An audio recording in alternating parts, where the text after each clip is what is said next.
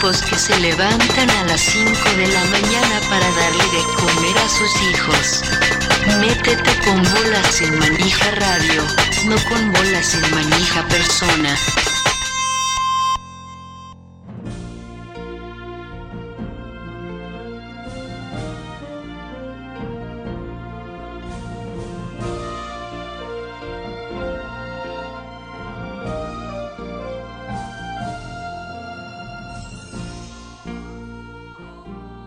Hola, ¿qué tal? Buenas noches, buenas tardes o buenos días, dependiendo de en qué longitud del mundo y no en qué latitud, ¿no? Eh, se encuentren en este momento o cuando estén escuchando esto, si lo hacen en diferido, aunque todo es en diferido por la velocidad de la luz, etc. Esto es Bola Sin Manija Radio, o más que radio, Bola Sin Manija Multimedia. Estoy Jorge Montanari junto a Jumagu Gutiérrez y Jaime Montoro. ¿Cómo están? Hola Jorge, redundaste con Jumagu Gutiérrez de alguna manera. Sí. Y mm, yo digo buen día a todos, eh, no solo para evitar el problema horario, del, uso horario, sino porque, y esto lo digo cada vez que alguien me corrige después de las 12 del mediodía, y me dice buenas tardes. No, no, vos me desearás que mi tarde sea buena nomás, pero yo te deseo que todo tu día sea bueno. Historia de mi vida, siempre diciendo buenos días y eh, alguien eh, queriendo sobrecorregirme, digo, no, el saludo generales, buenos días o del Señor, hablo del, día en general, no. Claro. Tenemos... Son problemas de sinécdoques. Estamos teniendo problemas de sinécdoques. El día como sinécdoque del día. Claro. Y el GU de Jumagu como que de Gutiérrez. Claro, cosas del castellano también, ¿no? Sí. Porque Gu en inglés no quiere decir Gutiérrez. Eh, y, y día. Tampoco. Y día y, y, día y mañana no se dicen igual en, en inglés, por ejemplo, y en otros días. En, en francés tampoco. Claro. Es verdad. Tremendo, es muy confuso todo. Sí. sí. ¿Qué tal, Magu? Gran columna de la tuya hoy en La Tribu. Después de una ausencia. Mucho, hacía mucho que no estaba. Es difícil hacer la columna del trabajo porque uno no sabe cuándo lo van a llamar, pero no me llamaron, así que no tuve problema. ¿Cómo no te.? Ah, del, del trabajo.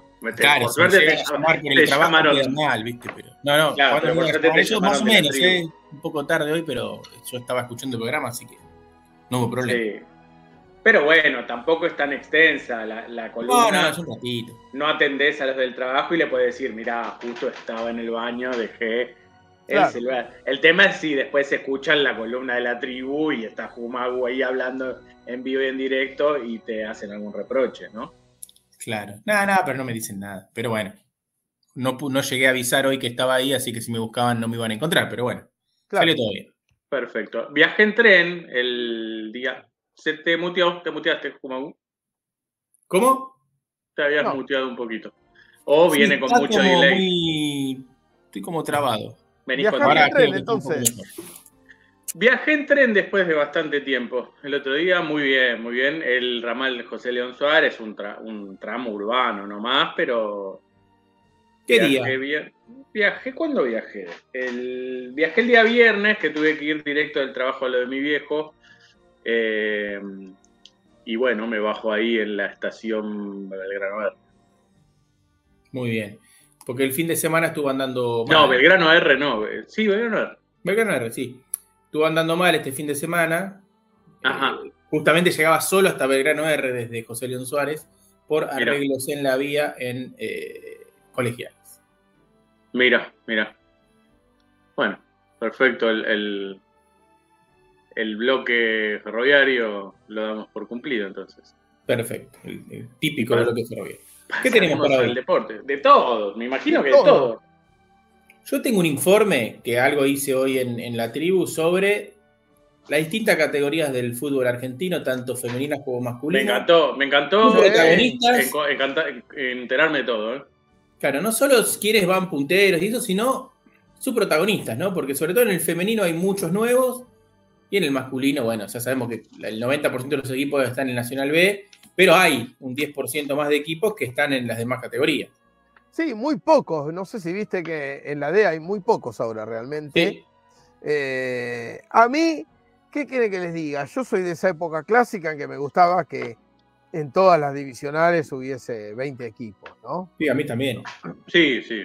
20 o 22 como mucho. Sí, eh, pero no 14 como después pasaba en la D y eso. Siempre me pareció, perdón Jorge. Sí. Me pareció que perdía nivel e interés y, la volvía menos competitiva la Liga Uruguaya por ese motivo, por tener 13, 14 equipos, 12 mucho tiempo. Recordemos que hasta, hasta hace no mucho jugaban solo los equipos de Montevideo, ¿no? Claro, ¿se acuerdan lo, que pasa en Malta, ¿no? Que hay varias divisionales, pero eh, con muy pocos equipos cada una, por lo cual la liga maltesa incluye que jugás unas cuatro o cinco veces, como los, playoffs de. Como, como en Escocia también, ¿no? ¿Eh? No sé si ahora sigue siendo así en Escocia, pero en una época era así, Varias vueltas, claro. Tres, cuatro rondas.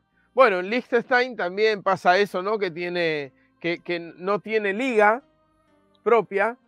Los equipos juegan. Hay, hay, hay siete equipos y juegan todos en, en distintas ligas de Suiza.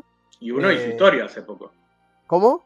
Uno hizo historia hace poco. Sí, sí, sí, por supuesto. No lo hablamos, pero. El, el Baduz eh, deja, eh, deja fuera un equipo turco muy importante, ¿no? Que no vamos a, a nombrar al campeón de la, de la Copa, ¿sí? De una manera sorprendente. Y fue la única vez que el Baduz hizo esa cantidad de goles, cuatro de visitante en la historia. Y eh, la única vez que consiguió marcar más de tres goles, porque la última vez se lo había hecho a San Marino, ¿sí? a un equipo de San Marino, eh, por un choque similar. Así que tremendo lo de Liechtenstein. Pero em, hay una solución si vos querés poner muchos más equipos y no hacer este chanchullo, que es lo que tiene, por ejemplo, el ascenso turco. ¿sí? La A y la B son torneos normales, varían, alguna vez habrá 19, alguna vez 22, pero no se van mucho de mambo. Lo que hay es que a partir de la C hay dos grupos, o sea, hay 12 paralelas, el grupo rojo y el grupo blanco. Claro. Entonces ahí ya tenés 40 equipos que están militando en la serie. y en la D, como, era la. No. Está bueno lo que dice Jumagu y, lo voy a apoyar. Como era también la eh, segunda B española, que tenía cuatro grupos y claro. 80 equipos. Lo que dice Jumagu no está mal, porque él se refiere al Federal A. El Federal A. Y al la primera B. La primera B Metro. Son dos grupos distintos. Sí, y el pero. Además tiene dos grupos. Sí, sí, pero sabemos que, no, no es exactamente eso, que sí es parecido. Bueno, y en la D hay tres grupos directamente en, Turquía. Eh, y más abajo de eso ya está el fútbol, el, amateur, ¿no? La, liga, lo primero que hay en la estructura después de la D eh, es eh, la liga regional amateur, que ahí son 14 grupos, de los cuales, bueno, hay unos salen todos los ascensos para esa D tan nutrida, ¿no? Con, tres grupos de, de, 20 cada uno. Acá antes era distinto, porque creo que del Federal A no subían tantos equipos. Creo que subía ponerle uno y no. ahora suben tantos. Sí. O sea, suben la misma cantidad de la Metro que del, del Federal A. Sí. Claro. Lo cual, qué raro, ¿no? El fútbol metropolitano, o sea, cómo está condicionadísimo todo por esta cabeza de Goliat, que es eh, la zona metropolitana ¿no? de, Buenos Aires, eh, donde en realidad, para mí el federal no se tiene que llamar federal. O sea, si existe la metropolitana, ya impide que exista el consejo, ya no hay federal si hay una metropolitana. Es que no se llama metropolitana. Lo que ocurre es que más allá, bueno, obviamente es cierto lo que decís de esta cabeza de Goliat, pero em, no es una hegemonía, digamos, eh, geográfica, sino que tiene que ver con la asociación directa a la Asociación del Fútbol Argentino. Y así como News, eh, Talleres, Belgrano, son equipos que, están directamente afiliados. Belgrano no sé, ¿eh? pero News, Central. Belgrano sí. Directamente afiliados. juegan los campeonatos que en caso de descender van a la B Metro. Claro. El histórico de la B Metro es argentino de Rosario, ¿no? Para quienes eh, seguían el ascenso, que de repente no se entendía por qué. Si San Martín de Tucumán, por ejemplo, descendía, desaparecía del mapa futbolístico, pero Argentino de Rosario no, estaba en la B y había un partido que, no sé, Claypole, Sacachispas, Puerto Nuevo, etcétera, tenían que ir a jugar a Rosario fuera de, la verdadera área metropolitana, ¿no? Claro, claro. Em, raro es lo de Racing de Córdoba, porque yo recuerdo que jugaba los campeonatos más allá de los nacionales. Sí, sí pero no jugaba en la B. Cuando descendió, descendió al. Al regional. O sea, descendió a la, B a la B nacional, pero después ya descendió. Claro. Pero bueno, eso es cuando había nacional. Yo me refiero antes de la, de la B nacional. Pero bueno, está bien, no importa. Em, Vos sabés que dijiste um, Liechtenstein y cuando uno dice Liechtenstein, ¿cuál es una de las primeras tres cosas que uno relaciona? Badú, Suiza, eh, Andorra. Casi. Tren, pasaporte, San Marino, Mónaco. Para mí Luxemburgo. Luxemburgo, exacto. Jumau es más directo, va al hueso, directo. Sí, eh, va, al los, Dos, los dos países que uno se confunde, que sabe que son los chiquititos de Europa. Bien, está bien lo que vos decís y no está bien desde el punto de vista de lo que tenemos en la cabeza, que es así. Yo toda Yo no te pregunté si estaba bien o mal lo que tenemos en la cabeza. Es verdad, ahí está bien. Lo que pasa, Después sabemos que son dos países distintos, ¿eh? que, claro, eso No, no, no. Voy, voy acá a, a, decir algo que puede sonar re forro, ¿no? Así como bueno, pero cuando uno. Cuando uno ha tenido la. No, no, no. Cuando, no, cuando uno ha tenido la suerte de conocer Luxemburgo, se encuentra con una aberración que hemos creído siempre desde acá en Argentina, que nos dicen, sí, los países chiquititos de Europa son Andorra, Mónaco, Liechtenstein, Luxemburgo, San Marino. No, Luxemburgo es bastante grande. Sí, sí, es chiquito igual. Desde Argentina, desde Argentina, yo te diría que los países chiquititos de Europa son España, Francia, Suiza, eh, todo. Todo menos Rusia. Entonces, Luxemburgo tiene un poquito más de superficie, pero tampoco es que. No, no, pero a ver. Y Luxemburgo, no sé si recuerdan el dato, que esto es un dato que de verdad estuve horas investigando eso, la cantidad de divisionales que tiene. Sí, sí, sí. Si comparamos ¿no? con otros países. Liechtenstein tiene siete equipos en total. No, no, y el índice que vos descubriste que era la mayor cantidad de futbolistas por habitante. Exacto, el índice Jorge Megaher es justamente el de jugadores de fútbol eh. registrados por habitante. Digámosle el índice rosa de Luxemburgo. El índice rosa de Luxemburgo, rosa eh, que Rosa Luxemburgo, una, nada tiene que ver con Luxemburgo, ¿no? Bueno, el nombre. Nació, vivió y murió en, en Alemania del Este, casi en Polonia, perdón. Buah, eh, ahora seguro. Hay Alemania del Este, casi Liechtenstein. Claro, claro. Eh, debo haber dicho alguna aberración geográfica, pero hoy Jumagu dijo el León de París, así que estoy. estoy Dije el León de París cuando era el Lille. El Lille. El Lille de, el Lille de, París. El Lille de Lyon. El Lille de Lyon. Eh, no, lo que les iba a decir, que dijiste Liechtenstein, y asocié con Luxemburgo, porque ayer haciendo cierto trabajo, que todavía no podemos revelar, eh, me enteré que la carrera de un grande del fútbol mundial, ¿cómo no recordar a Mustafa Hachi? Sí, el Hachi. También llamado el Hachi en su momento. ¿Sabes que dudé si no era otro?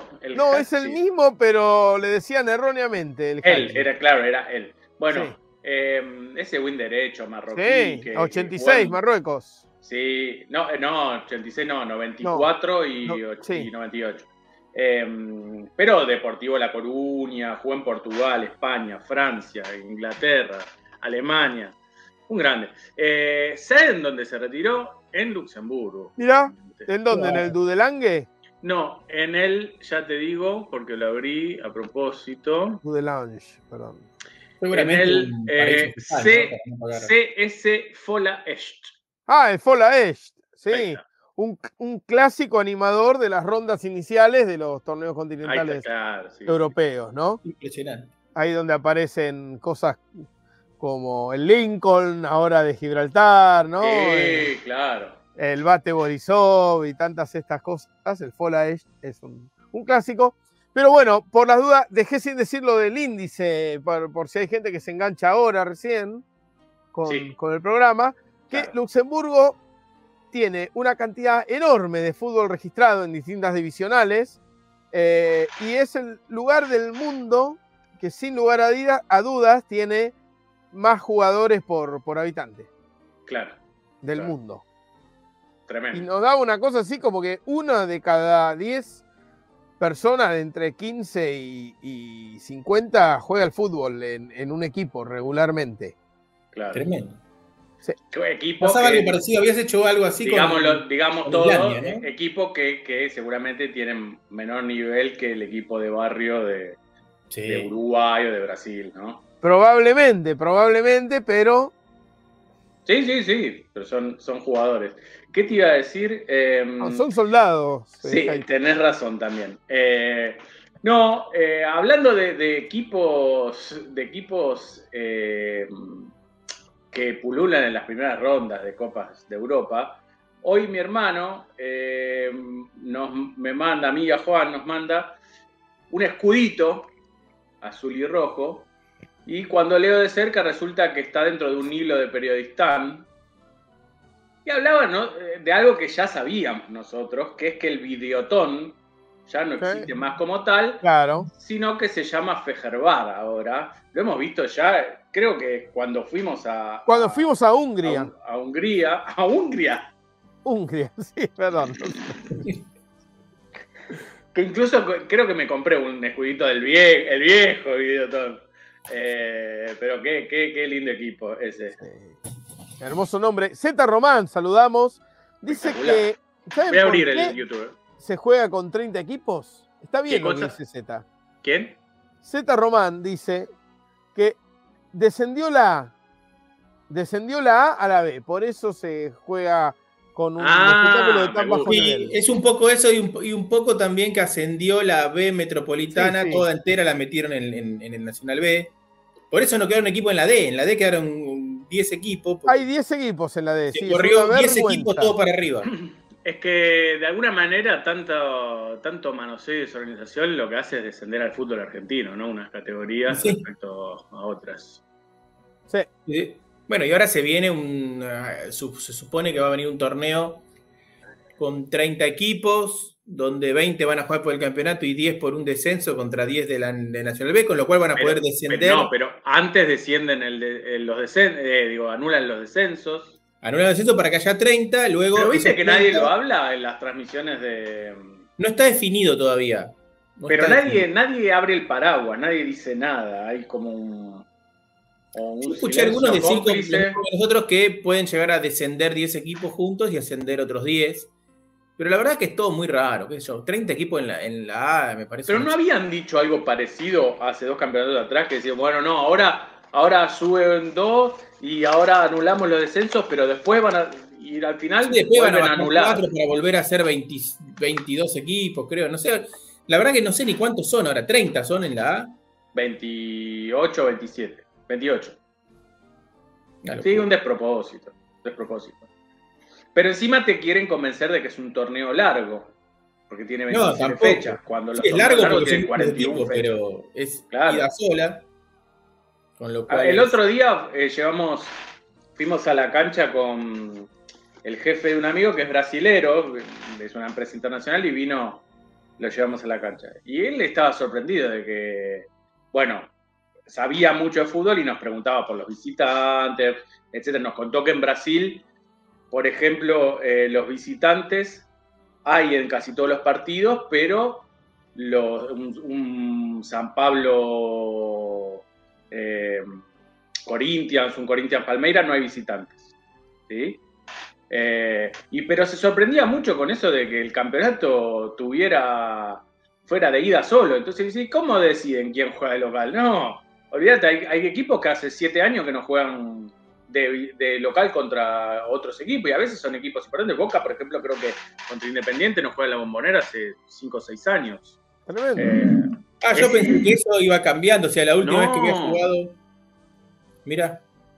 No, investigarlo, investigarlo un poco más, pero siempre cada tanto cuando vuelve a jugar, dice, bueno, después de cuatro años vuelve a jugar de local Banfield contra. Mira. No sé, contra ah, cualquiera. es ridículo. Más allá de esos campeonatos donde había dos zonas y jugaban los clásicos, con lo cual, por ejemplo, Boca jugaba con River, mientras otro jugaba con, no sé. Ah, bueno, eso sí, eso sigue bastante. Creo que eh, cada vez se les hace más difícil de respetar, pero sigue bastante. Eh, y bueno, bueno, ¿qué más tenemos en, esta venta? Hubo maratón, media maratón también, ayer, eh, con un final raro. Ya, no sería venta, si lo cuento ya lo cuento todo, pero... Sí, contalo, no, no, cuento todo. tenemos mucho más para hablar. Este, bueno, hay un... Eh, Uy, se me trabó toda la compu, no, ahí está. La lengua se te trabó. El nombre es tremendo. El nombre, y no lo voy a encontrar nunca. Pero bueno, dos etíopes llegaron juntos. Eh, al, país.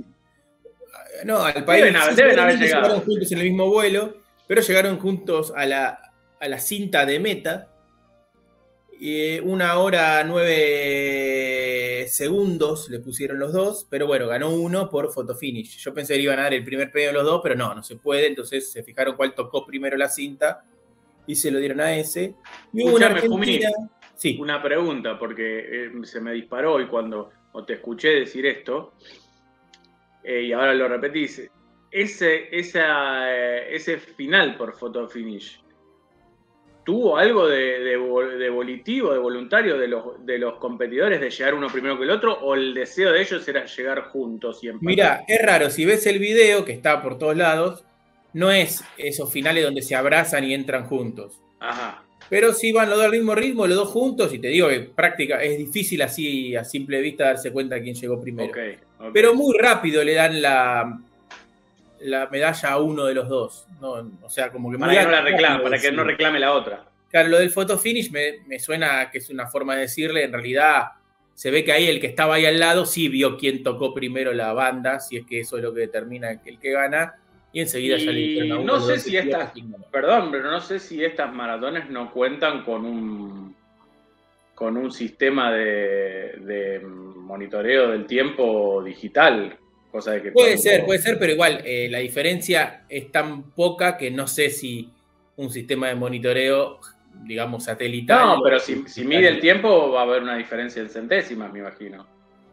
Sí, pero no sé si hay de eso, eh, ese tipo de, no creo, porque en las maratones, viste que no. Incluso el, si te fijas, el tiempo oficial está al segundo, no, no hay más. No, no, ya lo sé. En el marcador oficial está así, pero creo que hoy con todo el kit de la, de, la maratón o de la media maratón que te dan, eh, por ahí estoy diciendo cualquier cosa, pero creo que te dan, eh, bueno, obviamente la remera oficial, y no sé si no tiene un chip o, algo de eso. Puede ser, eh, ojo, puede ser, yo no tengo idea, puede ser. Es, lindo para averiguar eso. Hubo una Argentina, eh, Beruti, si no me equivoco.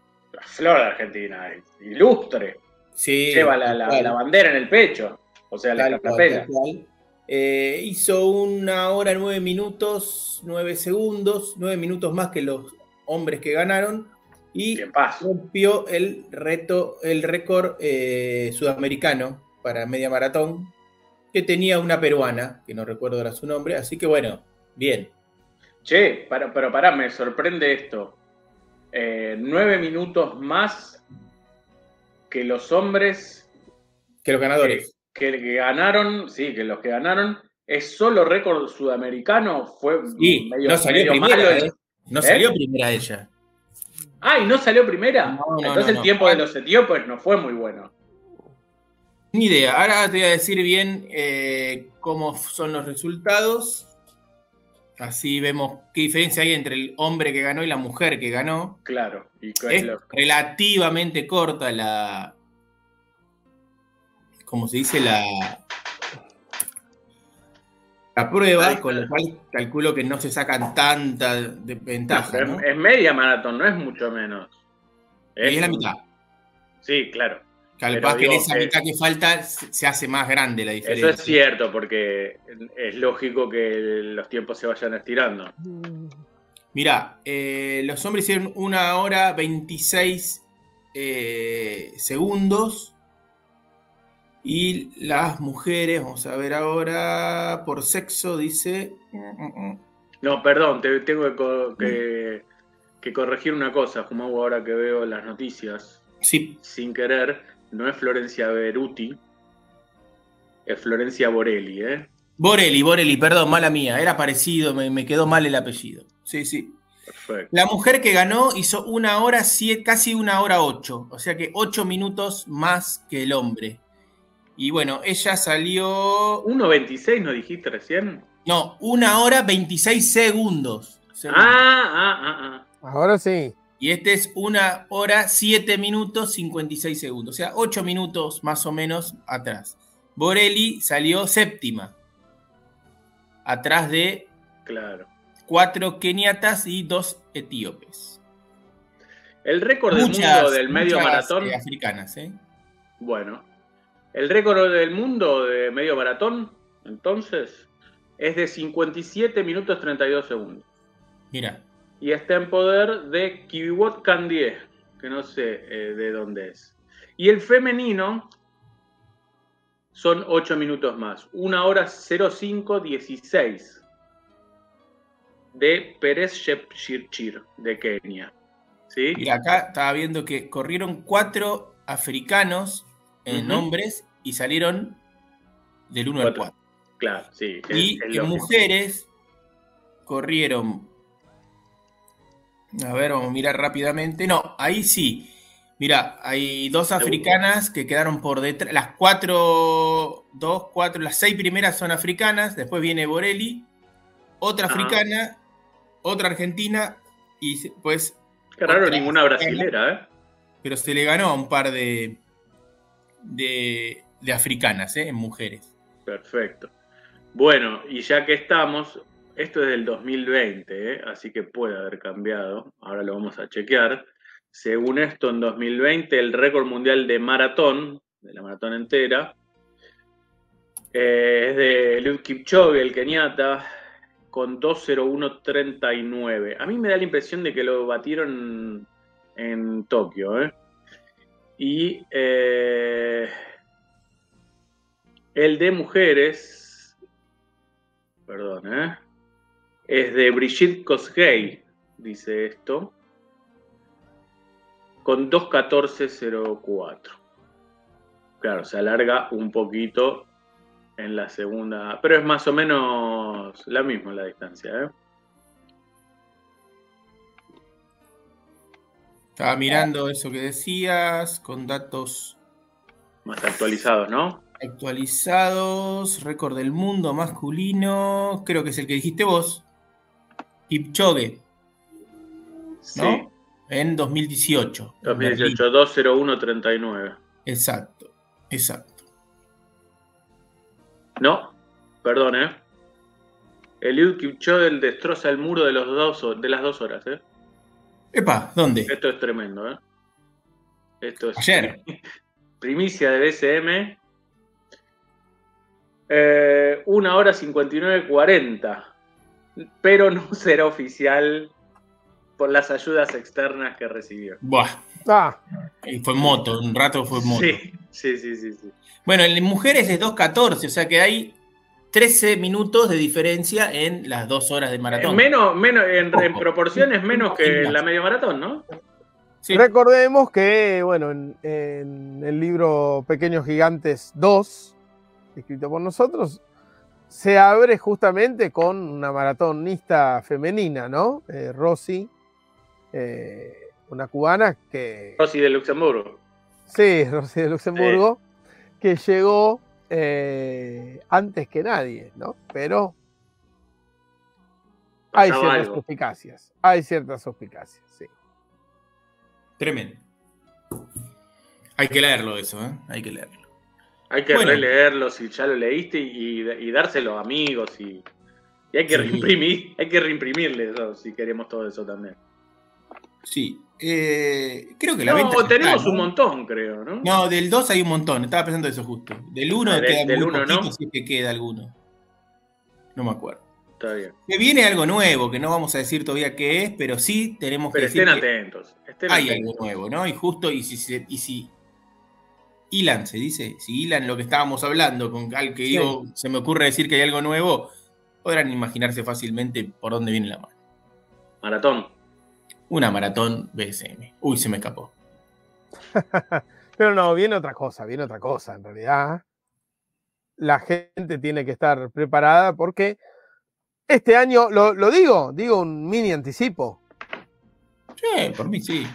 Eh, no sé, no sé, los otros tuvieron un poco de prurito la otra vez. Entonces no, pero. Por si falla. Creo que ya dije un montón, dije un montón. a ver, este año hay, hay una competencia importante de un deporte muy popular.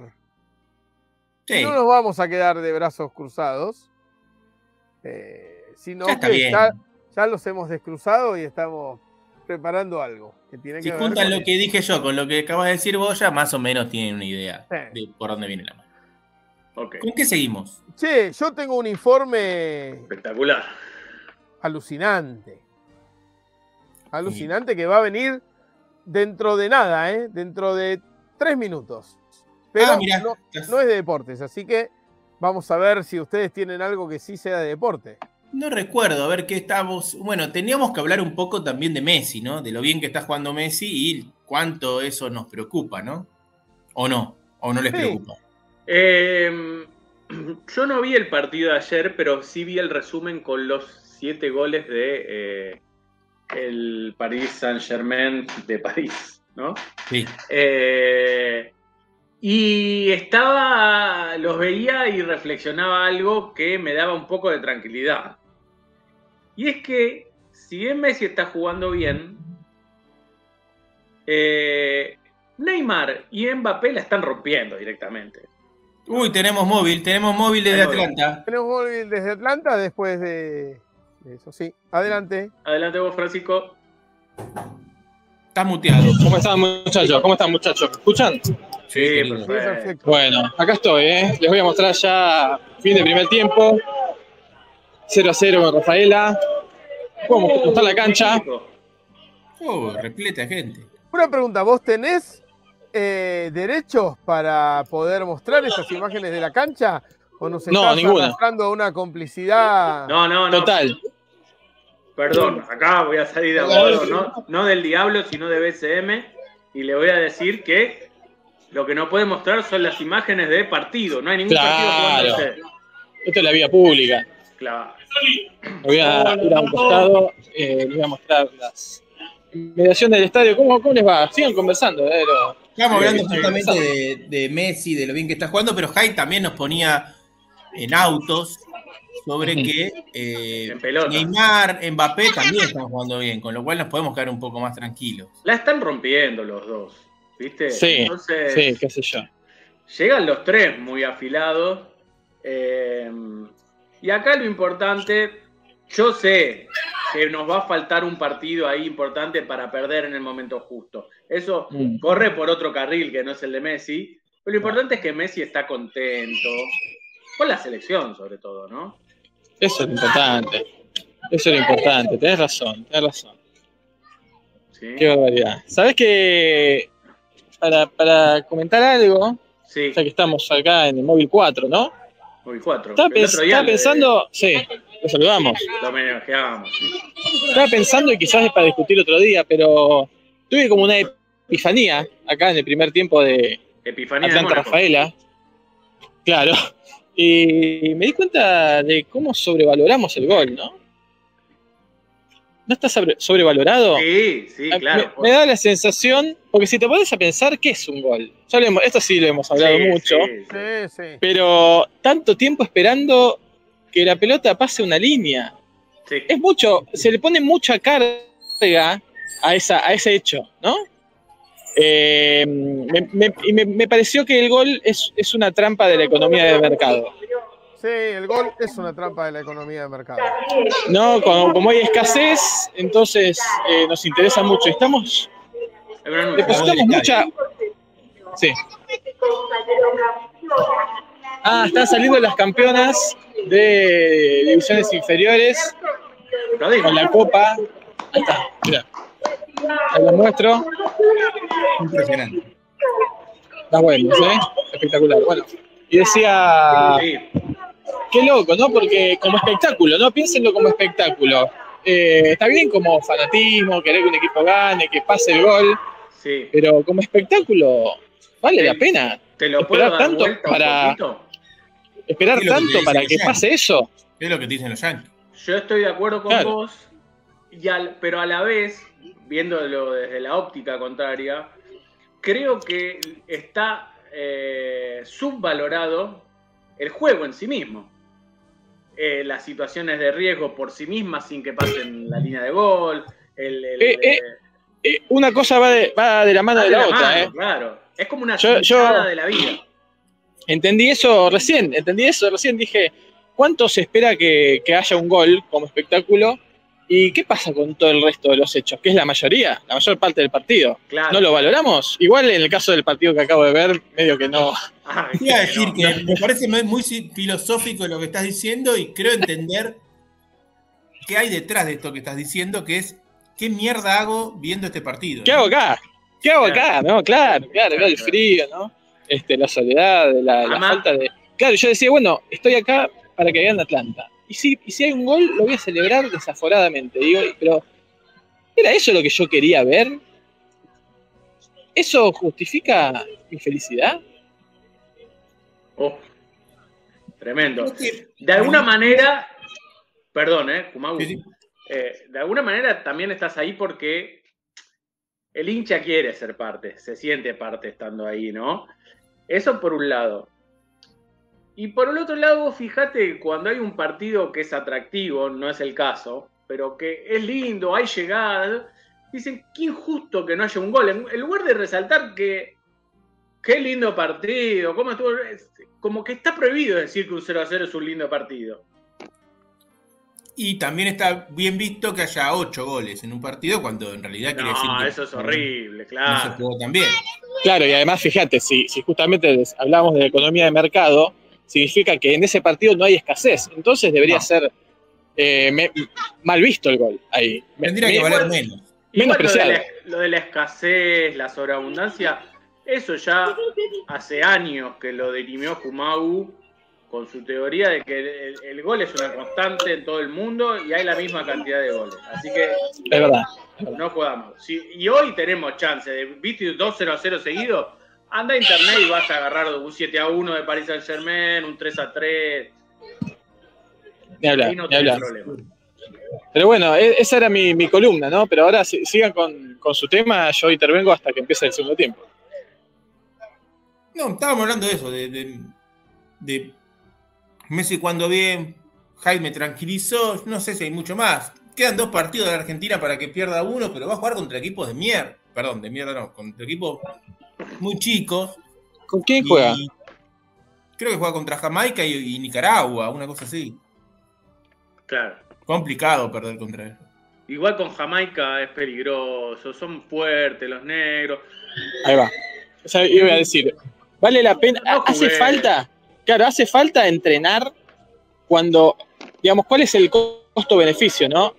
Hay que, está bien, hay que entrenar un par de veces más, pero con esos niveles, con esos equipos que no son de un nivel que te van a poner en jaque, no es más el riesgo de, no quiero decir nada, pero ustedes saben a qué me refiero. Sí, sí, totalmente. Yo creo que se debe hablar eso antes de los partidos. Deben decir, muchachos, jueguen tranqui, miren que esto es más para hacer una plata y, hacerlos un poco más famosos a ustedes. Y estaba pensando en eso, Jumagu que evidentemente esto tiene un sentido comercial, venden el partido, etc. Pero digo, si hacen un partido en Santiago del Estero, titulares contra suplentes de la selección argentina, ¿no creen que recaudan mucho más y que lo van a televisar y que van a agarpar por eso más que un Jamaica Argentina? Sí, pero el argentino te pega, ¿eh? El argentino te pega. ¿eh? Ay, se quieren ganar el puesto, ahí tenés razón. Te van a querer ganar el puesto, sí, no, no. O te van a querer demostrar por qué lo mal que hiciste no haberlo puesto a él en la lista. De titular, claro. Y el otro se quiere conservar, sí, es peligroso. Es difícil. Está bien, ahí estoy con vos. Y bueno, Fran, estábamos a la espera de un inminente mm, informe de Jorge que se viene, que nos dijo que era espectacular, así que estamos medio en ascuas con eso. ¿eh? Bueno, sí, cuando quieran, cuando quieran. yo creo que sí, que no tiene mucho más que hacer en este entretiempo. No, bueno, eh, ustedes saben que llamamos deporte a aquello que tiene ciertas características, entre las que está el riesgo de vida, ¿no? Y, la competencia. Y acá hay algo de competencia porque se trata de la competencia de los fluidos contra la ley de gravedad. ¿Sí? Y este deporte, ¿no? En el cual, bueno, hay grandes jugadores como las, las cataratas del Iguazú, las del Niágara, el Salto del Ángel, todo lo que se llama precipitaciones, ¿no? Sí, sí. De alguna u otra manera. Hay inundación. ¿Con qué asocian ustedes la palabra inundación? Uy, yo con mi casa de 3 de febrero en Belgrano. Bien, ¿y qué, entraba? ¿Qué entraba? Agua, barro. Agua. Agua, agua. Básicamente. Y barro. Y barro. Y barro, tal vez, ¿no? Como dijo un cantante antes de dormirme. Sí. Pero existe una lista de las más grandes inundaciones no agüísticas. Agüísticas, se dice. Acuísticas. Acústicas. Ah, no, no, claro, no suenan, no hacen ruido. Está bien. Claro. Bueno, justamente ayer vi que una, hay unas inundaciones terribles en este momento en su querido país de la India, en el norte, y que ya había al menos 50 muertos, ¿no? Bueno, pero inundaciones de agua. ¿Qué me decís vos si vamos con la mitad de muertos casi, con 21, pero con una terrible inundación que hubo en Boston? vas a hablar de líquidos también, ¿no? Depende de lo que quieras llamar líquido, porque los uh. sólidos amorfos en estado fluido son algo que está ahí en la frontera entre el sólido amorfo y el líquido. Y este es el caso precisamente de la gran inundación de melaza de Boston. Uh. Una cosa. Te la, regalo esa, ¿eh? Terrible. Hubo un fallo estructural en un tanque que almacenaba melaza eh, que anegó totalmente las calles de todo el norte de Boston, avanzando 56 kilómetros por hora. Esto es como cuando avanza la lava de un, de un volcán, pero a la velocidad del, no sé, del, del, 53 yendo por San Juan, ¿no? Digamos. Pero, pero eh, Jorge, vos que sos científico, esas cosas son engañosas, porque uno tiende a pensar que son lentas, la lava, eh, el mar incluso, pero toman una velocidad que, que quizás uno no la percibe, porque es otro, otro tipo de material, no es como un hombre corriendo, un auto. Eh, pero son velocidades tremendas. Igual que un hipopótamo, por ejemplo, es el animal los más rápidos que hay. Es rapidísimo. No, ¿sabés y, lo y, uno tendería, tendería, a pensar que el hipopótamo es este, más, más denso, como la melaza, ¿no? Es la, melaza de los animales. ¿Sabés con un hipopótamo agarra velocidad y no lo para con nada. ¿eh? ¿Con qué hay que ah. comparar un hipopótamo corriéndote, no hay que pensarlo con Phelps nadando, sino con vos corriendo adentro del agua. Claro. Eh, no, pero además otra cosa, ¿eh? no, ¿sabes con qué comparo la melaza, la lava? Ese avance determinado, eh, pero inexorable con Robocop, con, con Terminator. Sí. No lo para con nada, van y van y van. Exacto, bueno, de hecho, si vos le tirás tiros y hachazos a la lava cuando viene del volcán, pasa como con el con Robert Patrick, ¿no? El de Terminator 2, que claro. Eh, así se dividía. bueno, no hay, peor cosa que tratar de, ponerle algo en el medio a la lava porque se hace dos lavas, dos ríos de lava. Peor. bueno, el agua también, ¿eh? Ese es el agua también, ¿eh? un delta de lavas, ¿no? Tremendo. ¿Y qué pasó con la melaza? Me quedé con la melaza. Bueno, la melaza ahí fue terrible. Esto lo tenía una destilería. y la melaza era el edulcorante que más se usaba en, Estados Unidos. Edulcorante en el, sentido no sintético, ¿no? Sino eh, azúcar. Sí. Y además se usaba para eh, fermentado para hacer etanol, ¿no? Así que bueno, ahí justo eh, estaban ahorrando mucha, pero mucha melaza. Y el tanque, ya te voy a decir cuánto medía. 17,7 metros de alto y 27 metros de diámetro, almacenaba hasta 8,7 millones de litros de melaza. ¿Cuánto dijiste de alto? 14. No, 17 por 27. 17 dividido, ponele 3. 3 por. Es buenísima la cuenta que estoy haciendo, ¿eh? 3 por 4, 12, 3 por 5, 3 por 6. 6 son 6 piletas, son 3 piletas olímpicas. Ah, bueno. ¿Nada más? Y más o menos, Jorge, pensala. Una pileta olímpica tiene 50 por 25, acá tenés 25 de diámetro. Más o menos lo estamos haciendo, ¿no? O sea que. Sí, a ver, el volumen de un cilindro es muy fácil. Es eh, pi por radio al cuadrado por altura. Pero eso, ahí se nos va un poquito menos. Yo lo estaba haciendo más como dos cuadraditos para no Tendría que ser pi por 14 al cuadrado por 17. Y eso te daría el volumen. Y después hay que ver el peso específico de la, de la melaza, ¿no? En, realidad la densidad de la melaza. ¿Para qué? Le vamos a creer a mis fuentes de ah. melaza, eh, que son unas fuentes eh, lentas pero, pero dulces, que cabían hasta 8,7 millones de litros ahí. Bueno, se rompieron los remaches por el calor y se armó, escuchen esto, lo que salió de ahí, una ola de entre de hasta 4 metros de altura. Un tsunami, un tsunami de, de, glucosa. Un tsunami de melaza que rompió, atento Fumagu, las vigas de la estación de la, de la estación de tren de Boston. Eh, muchos edificios anegados, 0,9 metros de melaza en todas las calles quedaron durante mucho tiempo. 150 heridos y 21 fallecidos. Algunos De diabetes. O de diabetes. Sí, otros cubiertos de melaza. Bueno, vos decís eso en broma. Pero esto nos da el pie para pasar. Estoy viendo unas fotos del North End. Bueno, muchachos, yo me lo dejo, ¿eh? Tremendo. Son más o menos, Jorge, estuve chequeando, son más o menos dos piscinas olímpicas. Tremendo. Pero de melaza de melaza, ¿no? Que no es lo mismo. Bueno, ahí dijo en broma Francisco eso, ah, o de diabetes. Ustedes saben lo que fue otra de mis inundaciones favoritas, fue el fuego de whisky de Dublín. Bueno, lo estaba buscando, Jorge, porque te iba a decir que esto terminaba con, con esta historia, pero se ve que vino antes. Yo creo que hablé una vez de esta historia, del derrame. me parece que lo, que lo tocaste. del derrame de whisky de, de pero no te voy a spoilear, seguilo vos. Que eh, lo que pasó, esperá, voy a decir el, hecho más significativo y raro, que salieron ríos de whisky de ahí y la gente fue a juntar con lo que podía. Exacto. Y empezó a tomar, a tomar y a tomar y a tomar gratis la, mayoría de los muertos no son por ahogamiento, que hubo un par, sino por, intoxicación. sino por intoxicación.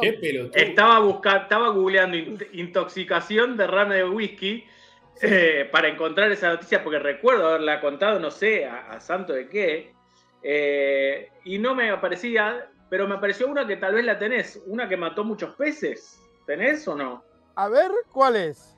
julio de 2019 en Kentucky. No, esa no la tengo. Es tremendo esto, ¿eh? Miles de peces mueren intoxicados por el derrame masivo de, un, de whisky en un río. Fua. Perdóname, de los Estados Unidos, ¿no? Esto fue en julio de 2019. No, tremendo, tremendo. ¿Cómo no aprende el ser humano y el pez menos? Claro, es verdad. Y de una compañía conocida, de Jim Bean. Mirá. El siniestro de la fábrica cabalgaba al menos 45 mil barriles. Dejó una zona contaminada del cauce de unos 37 kilómetros de longitud. y aparecen fotos, obviamente, con todos los peces flotando los Peces flotando. Eh, borrachos, ¿no? Los peces. Acá las 13 personas que murieron en el fuego de Dublín no fueron por el fuego, sino todas por Exacto. envenenamiento con alcohol. Eh, y parece que, bueno, fueron 1.193 litros de whisky que causaron un río de 15 centímetros de altura. Eh, o sea, la calle se inundó 15 centímetros y la gente se tiró a... A tomar. A tomar. Con toda la mugre que eso traía, ¿no? Que de alguna manera igual estaba... Mira, este, el río iba por... por el alcohol. Iba por Cork Street, pero dobló por Hardy Street eh, bueno, ¿qué, metáfora. Iba por, la calle Corcho. Sí. Diciendo un poco, tengan control con esto, hay que ponerle un tapón. Sí, sí, sí, sí. Y llegó a una casa en Chamber Street y terminó en Mill Street, o sea, la calle del Molino, donde rápidamente demolió una serie de oh. pequeñas casas. Espectacular. Tremendo. Bueno, 24 hospitalizaciones y la gente se tiró a beber con lo que podía, cosa rara porque hay otra, el whisky es una de mis bebidas que más me gusta ahora. Eh, te iba a decir eso, te iba a decir eso, que si había un derrame de whisky o, si estás en Turquía y se rompe la fábrica de Chaykur y, o de Raki y, empieza a fluir por la calle, Jorge Montanari se tira de cabeza. Sí, yo me tiro de cabeza. ¿Qué, habías dicho primero? Eh, si se. La fábrica de Chaikur. Ah, de Chaikur, claro, por supuesto. y llueve y hace té, té natural. Llueve y eso se convierte en té. Eh, pero hay mi bebida gaseosa favorita, como sabrá cualquier persona que haya. la eh, Fanta de uva. Es verdad, es verdad, pero de las que están disponibles acá todo el tiempo es la Pepsi. Eh, y hubo en 2017 una inundación de jugo de fruta de Pepsi. No, todo pegoteado terminas además. 28 millones de litros uh. de fruta y jugos vegetales listos para combinarse y agregarle soda y revolver y convertirse en Pepsi. Ah, bueno, eh, no, tenían, no tenían gas, ya eso es mejor. Sí, pero esto salió en Lebedian, Rusia, y en el río Don, eh, haciendo bueno. Luego de que. ¿Cómo? Colapsó, colapsó una, una casa de PepsiCo y bueno, y pasó esto.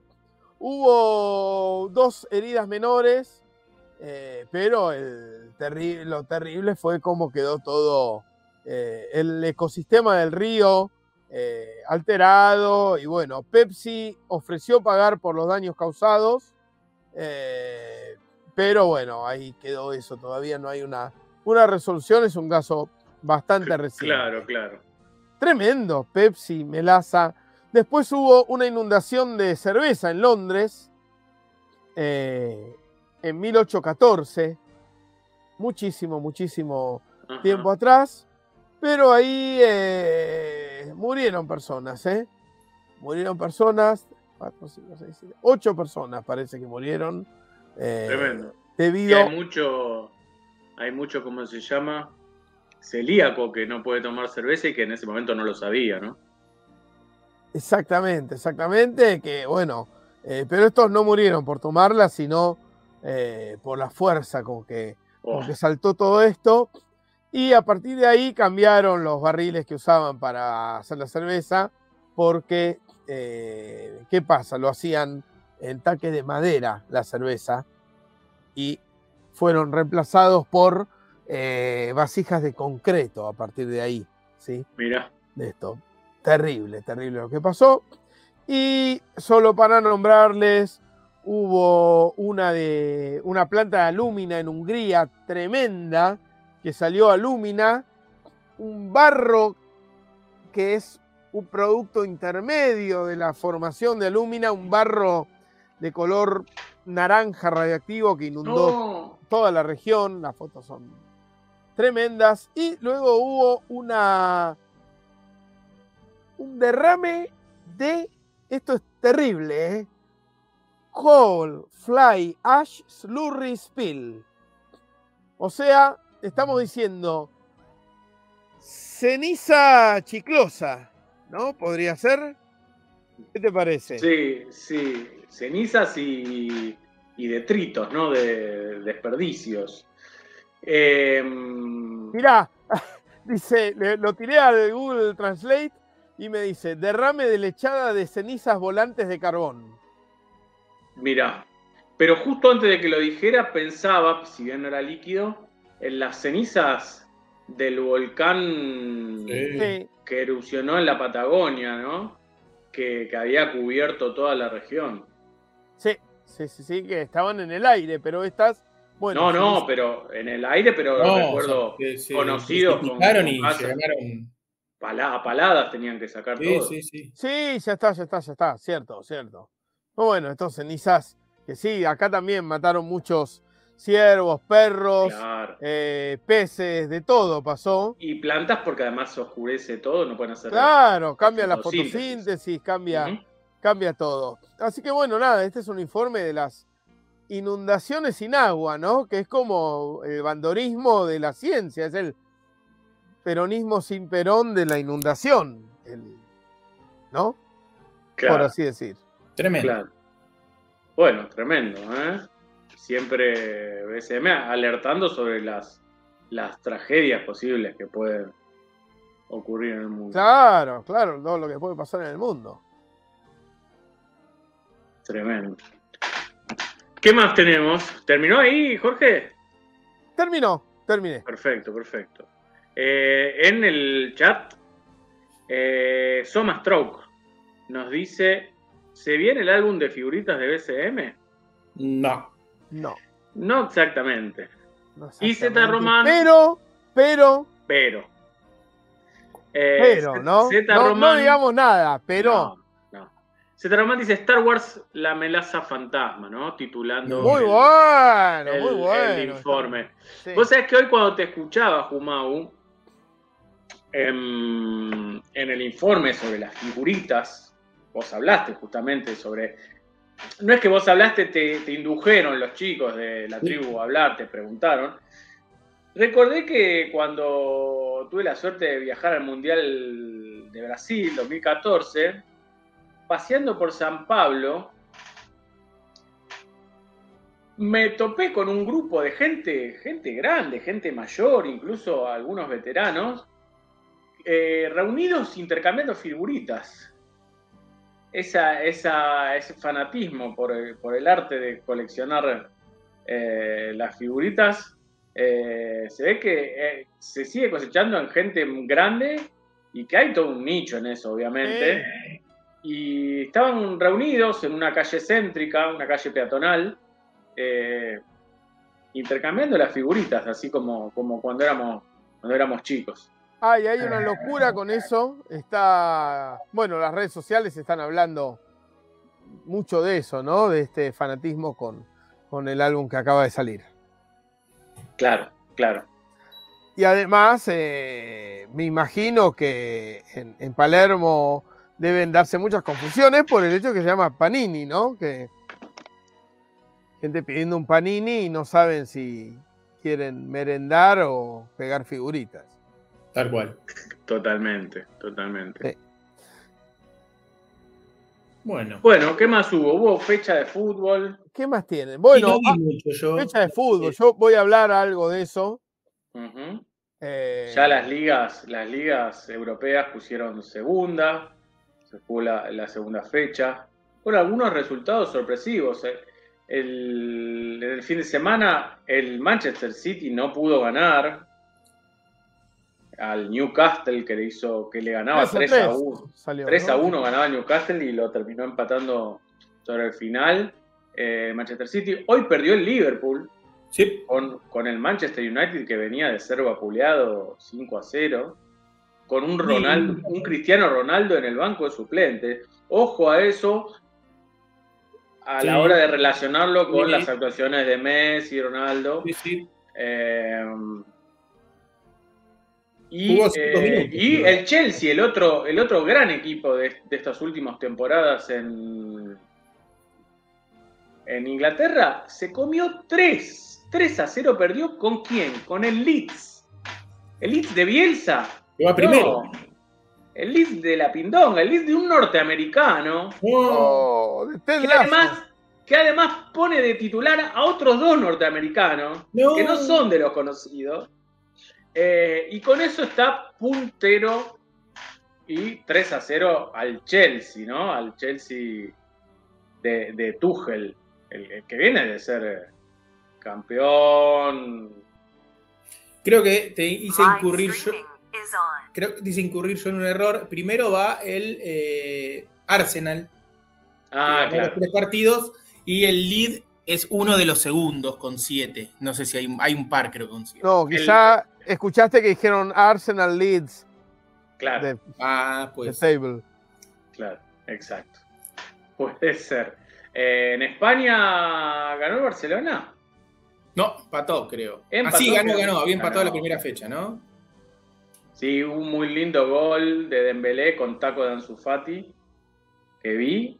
Sí, eh, ganó 4 a 1 de visitante al Real Sociedad. A la Real Sociedad. Bien. Y em, el Real Madrid. Vi el triunfo de el Villarreal sobre el Atlético de Madrid, del Cholo Simeone, que además de mandar al banco a De Paul, ahora tiene de titular a, eh, que lo expulsaron, eh, a eh, Molina, Nahuel Molina, el lateral derecho titular de Escalón. Tremendo. Mira. estoy viendo que ganó el Real Madrid también al Celta. Ah, mira. Y que va el gol de Enes Unal que fue para el Getafe, Jaito. Sí, perdía 3-0 hoy con el Girona, Getafe. Hubo un gol del uruguayo Stuanian que es eh, el histórico goleador del Girona. Así es. Mm, es el tercer máximo goleador uruguayo en la Liga Española. Y em, detrás de Forlán y Suárez, ¿no? Por si preguntaban. Perdió 3 a 1 en Esunal con su Getafe. Bien. Yo vi Defensor Sporting contra Boston River un poco. Tremendo. Es Boston River el, el rojo y verde, ¿no? Sí, señor. Sí. Uno de los rojos y verdes, hay otro más también. Ese partido, el Karchiaka. Ese partido y, y el Diyarbakir y el Ahmed. ¿Y cómo salió? No lo vi hasta el final, pero. Sé que ganó el, Nacional de Suárez con Suárez, ¿no? Sí, y ganó. Suárez contó que. 1 a 0 de visitante al Defensor Sporting. Eh, eh, ¿Escucharon eso de Suárez que contó que fue a sacar un lateral y le gritaron fracasado? Sí, tal ah, cual es. Genial. Muy bueno. Muy bueno en Uruguay como. Pero eh, tiene lógica, si está jugando en Uruguay, es un fracaso. Para el tipo que está ahí en la tribuna, que no tiene obligación de seguir la carrera en Europa. Digo, ahí, todos los que están en esta cancha son fracasados. está bien. Le decía que en Uruguay está primero eh, River Plate, que ganó los cuatro jugando. Esas rarezas que tiene el fútbol uruguayo, ¿no? Que siempre un equipo de los chicos últimamente, en los últimos dos o tres años, están ahí o saliendo campeones o coqueteando con eso. Y últimos días. Un año después se van, se van al descenso. Todos los jugadores, claro, sí. ¿Y qué estamos jugando ahora? ¿Clausura ya? Este es el clausura. No, clausura. Eh, van cuatro fechas, va primero River, segundo Nacional y Peñarol, Peñarol está ganando en este momento 1 a 0 a Deportivo Maldonado y estaba mirando que ya hay dos descendidos prácticamente, porque Rentistas y Cerrito están a 19 puntos reales de Cerro Largo, que es el primero que se salva. Bueno, con lo cual, abonando lo que vos decías, Rentista hace un año y medio. Por eso, eso. Y desarmaron todo el equipo. Y jugamos, decime una cosa, porque yo no me enteré. Eh, el intermedio, ese engendro que se fue en Uruguay, ¿quién lo ganó finalmente? Liverpool. El, no, el intermedio lo ganó en Nacional. Nacional le ganó a Liverpool la final. Liverpool ganó en la, apertura. En la apertura. Ahí está. Nacional ganó el intermedio, ahí está, a Liverpool. Y Nacional va primero en la anual. Con claro. Seis puntos de ventaja sobre Liverpool. Con lo cual, cualquiera que gane el, el clausura tendrá que ganarle 17 partidos a Nacional. A Nacional, tal cual.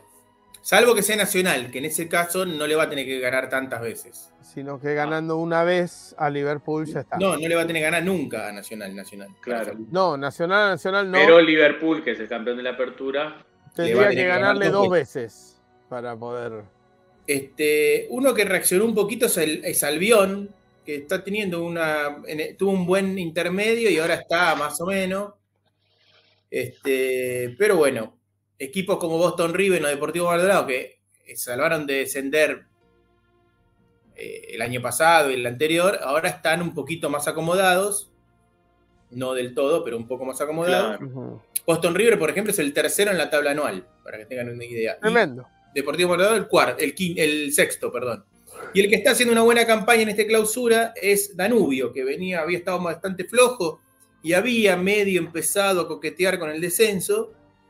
Bueno, ganó un par de partidos seguidos y ya eh, toma un poco de, aire, ¿no? En lo que es este, eh, la lucha por el descenso. Eso sí, yo dije que Cerrito y Rentita ya están complicadísimos.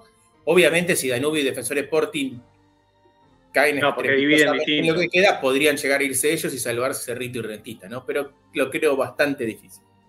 Bien. Está bien. Eh, en este momento eh, se está jugando el clásico eh, acá en la Argentina, Racing San Lorenzo. Sí, señor. Y gana San Lorenzo 1 a 0.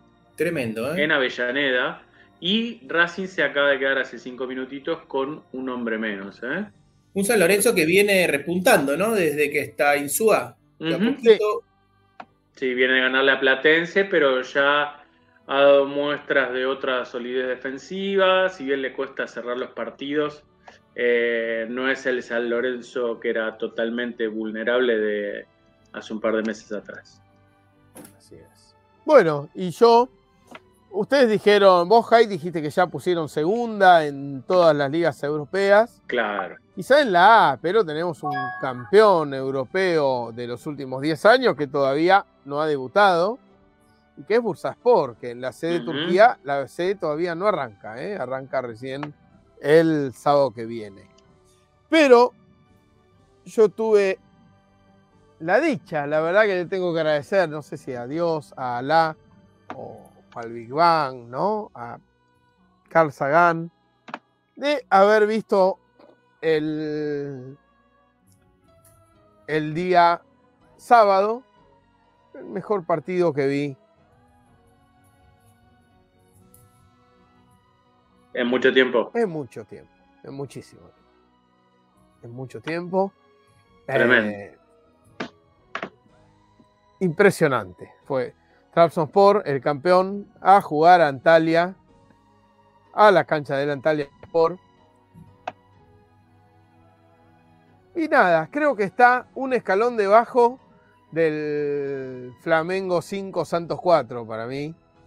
Mira. Eh, puede que esté exagerando un poco. Sí, seguro, eso ya lo descontamos, pero igual. Lo, lo viví con mucha, con mucha intensidad, dos equipos yendo mucho al frente. Antalya sorpresivamente se pone 2 a 0 rápido, con un baile total, eh, Traxon no encontraba nada. Y en el último minuto de la adición del primer tiempo, o sea, en el 45 más 6, descuenta. Y vieron que eso es tremendo lo determinante que es ese, ese descuento, ¿no? Que se hace en el morir del primer tiempo, eh, cuando, ocurre eso. Y encima lo hace ocurre algo raro en Trabzon, porque hay una, hay, queda 0-2 abajo. Tiene un lesionado importante y entonces el técnico aprovecha y mete dos cambios ahí a los 43 del primer tiempo. Bueno, uno de los que entró, eh, un macedonio, obviamente sabemos que los macedonios del norte son los mejores jugadores del planeta, no perdonó y metió el 2 a 1. Arranca el segundo tiempo totalmente al revés, con Trabzon yendo a, buscar el empate y el tercero y el cuarto y el quinto, una tromba impresionante. Lo empata. El partido se pone buenísimo porque Antalya saca fuerzas de flaqueza eh, y mete el tercero. Entonces eh, se daba vuelta todo de nuevo, ¿no? Dicen, uy, qué loco. Y ahí empiezan ambos equipos a tratar. Trabzon de empatar y Antalya de meter el cuarto. Y hay pelotas en los palos, eh, corridas increíbles, atajadas extraplanetarias, hasta que eh, casi en la muerte del partido viene, hay una pelota que es imposible que no sea el, el empate de Trabzon, pero ocurre lo imposible, no entra esa pelota. Y justamente Antalya había metido a la cancha a un niño de 20 años que se llama Gogdenis Bairagdar. Y si se llama Gogdenis, ustedes se preguntarán por qué se llama así. Se llama así porque el padre es fanático de Trabzon, o sea, la contra en ese, en ese partido, donde brillara otrora Gogdenis Karadenis, ¿no? el jugador que luego fue al Rubín Kazán y estuvo 10 años, que es la única camiseta retirada del Rubín Kazán de, de la zona de los tártaros, que son todos turcos, ¿no? Ahí en Rusia. La cosa es que este niño de 20 años mete dos golazos, mete otro más, Hashi Wright, y en apenas instantes termina el partido 5 a 2 para Antalya, un partido para enmarcar.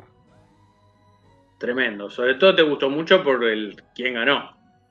Sí, sí, estuvo muy bien. A ver, a, mí Trabzon. Sí, Trabzon te gusta también. muy bien también, pero eh, claramente el débil era el Antalya Sport de, Nuri Shahin.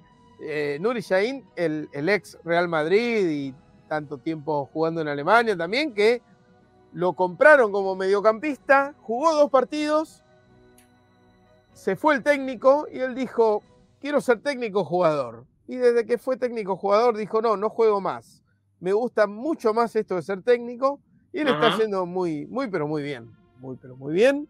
Así que se ha movido todo. Hoy ganó el, el Fenerbahce que se trepa a la punta con dos victorias y un empate. Lo sigue muy de cerca Trabzon, Adana de Mirspor, Galatasaray. Está peleado e interesantísimo el, el torneo turco. Tremendo, tremendo. Ahí me acabo de enterar enterar algo tremendo, historia, historia en vivo, prácticamente hubo ayer. Eh, pero antes me gustaría, hay varios mensajes en el chat. A ver. ¿Sí? Nos dice Z Román todo lo que voy a, a decir.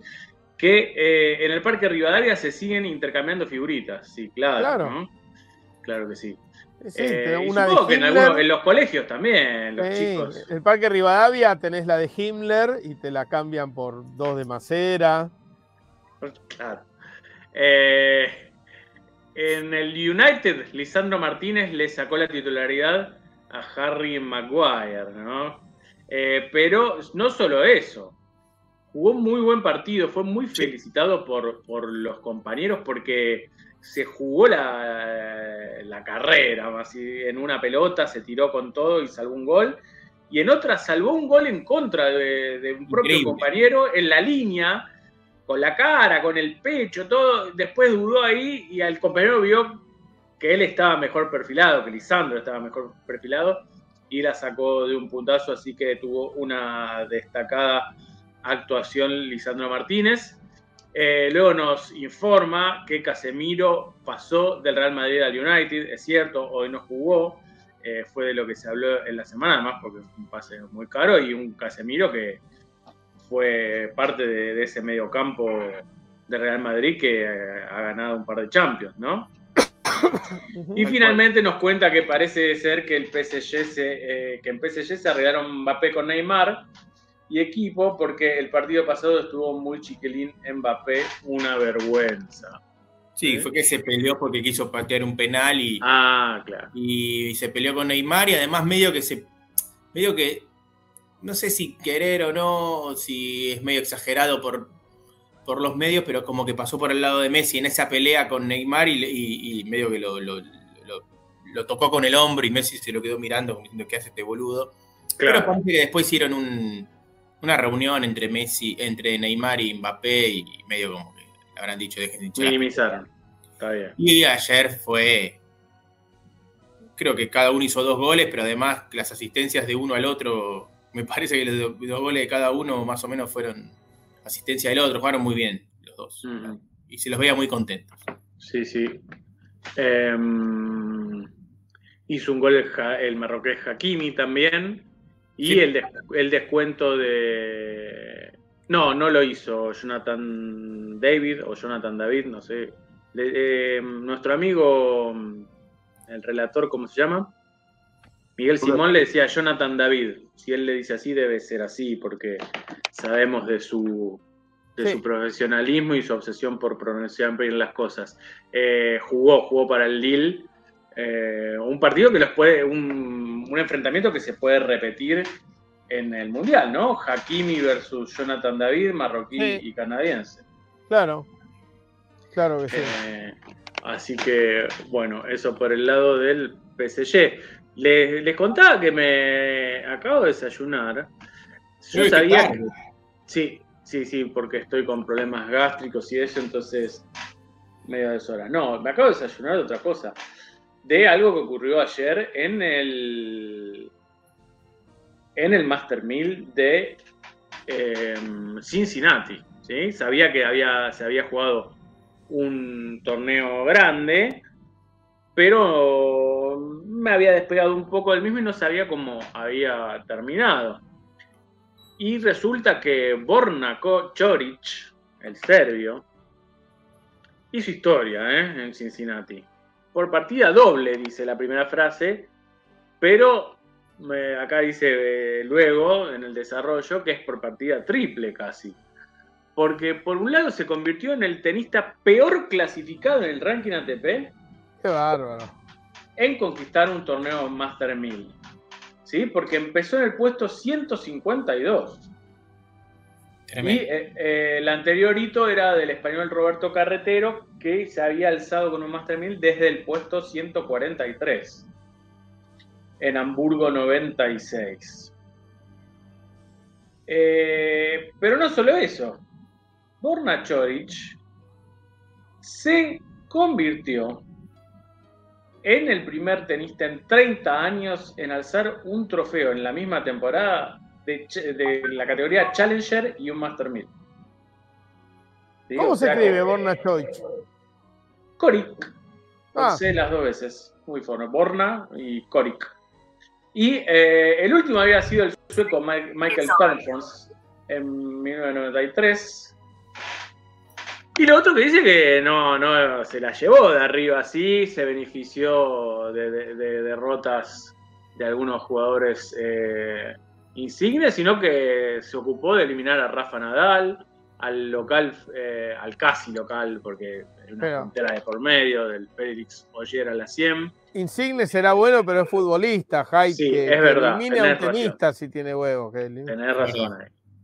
Eh, y en la final al griego eh, Stefanos Tsitsipas, uno de los mejores de la temporada, ¿no? Así que míralo al serbio Choric, que seguramente va a subir un montón de puestos en el ranking. Eh, y cosa de la que no tenía idea. En este momento se está ya jugando el torneo de Winston Salem, ¿sí? donde las brujas hay más que en ningún lado. Em, y está jugando Coria a punto de perder, ¿eh? Fede Coria. Entre otros también el austríaco Dominic Thiem, que no levanta cabeza desde hace unos meses. Eso fue el bloque de tenis. Muy bien. Kumagu? ¿Kumagu? Bueno, fuimos nosotros. Estamos nosotros y me quiero sonar la nariz, así que voy a mutear. Muteate, muteate, que yo hablo encima. Ya está, ya está. Eh, ya está. Ya está. Eh, Tenías otro informe, ¿no? Sí, pero es absolutamente no relacionado con, con, el deporte. Entonces, eh, quizás, quizás estaría bueno hablar de deporte. pero sí, no sé qué hay de deporte, ¿no? Eh, ¿Vos tenías algo más? Estaba con problema de conexión, eh, perdón. Ah, mira, como algo escuché. ¿Y entonces no, se cayó del YouTube también? A ver. No, parece que seguimos. No, no, está, está. Está bien, está bien. Se me cortó, volvió, se me cortó y ahí volvió de nuevo. Pero el YouTube sí viendo. Eh, les cuento que ahora eh, que empató Racing, pero ahora volvió a sacar ventaja a San Lorenzo. Epa, partidazo. Eh, sí. Y bueno, en algún momento vamos a tener que hablar de este muchacho porque la está metiendo, viniendo desde el banco, la está metiendo casi todos los partidos. ¿Quién? El bombardero Bombergar, el, el argentino nacionalizado esloveno. Impresionante. Que contrató eh, San Lorenzo. Eh, Bomberga, que viene del Olimpija. De, sí. ah, sí.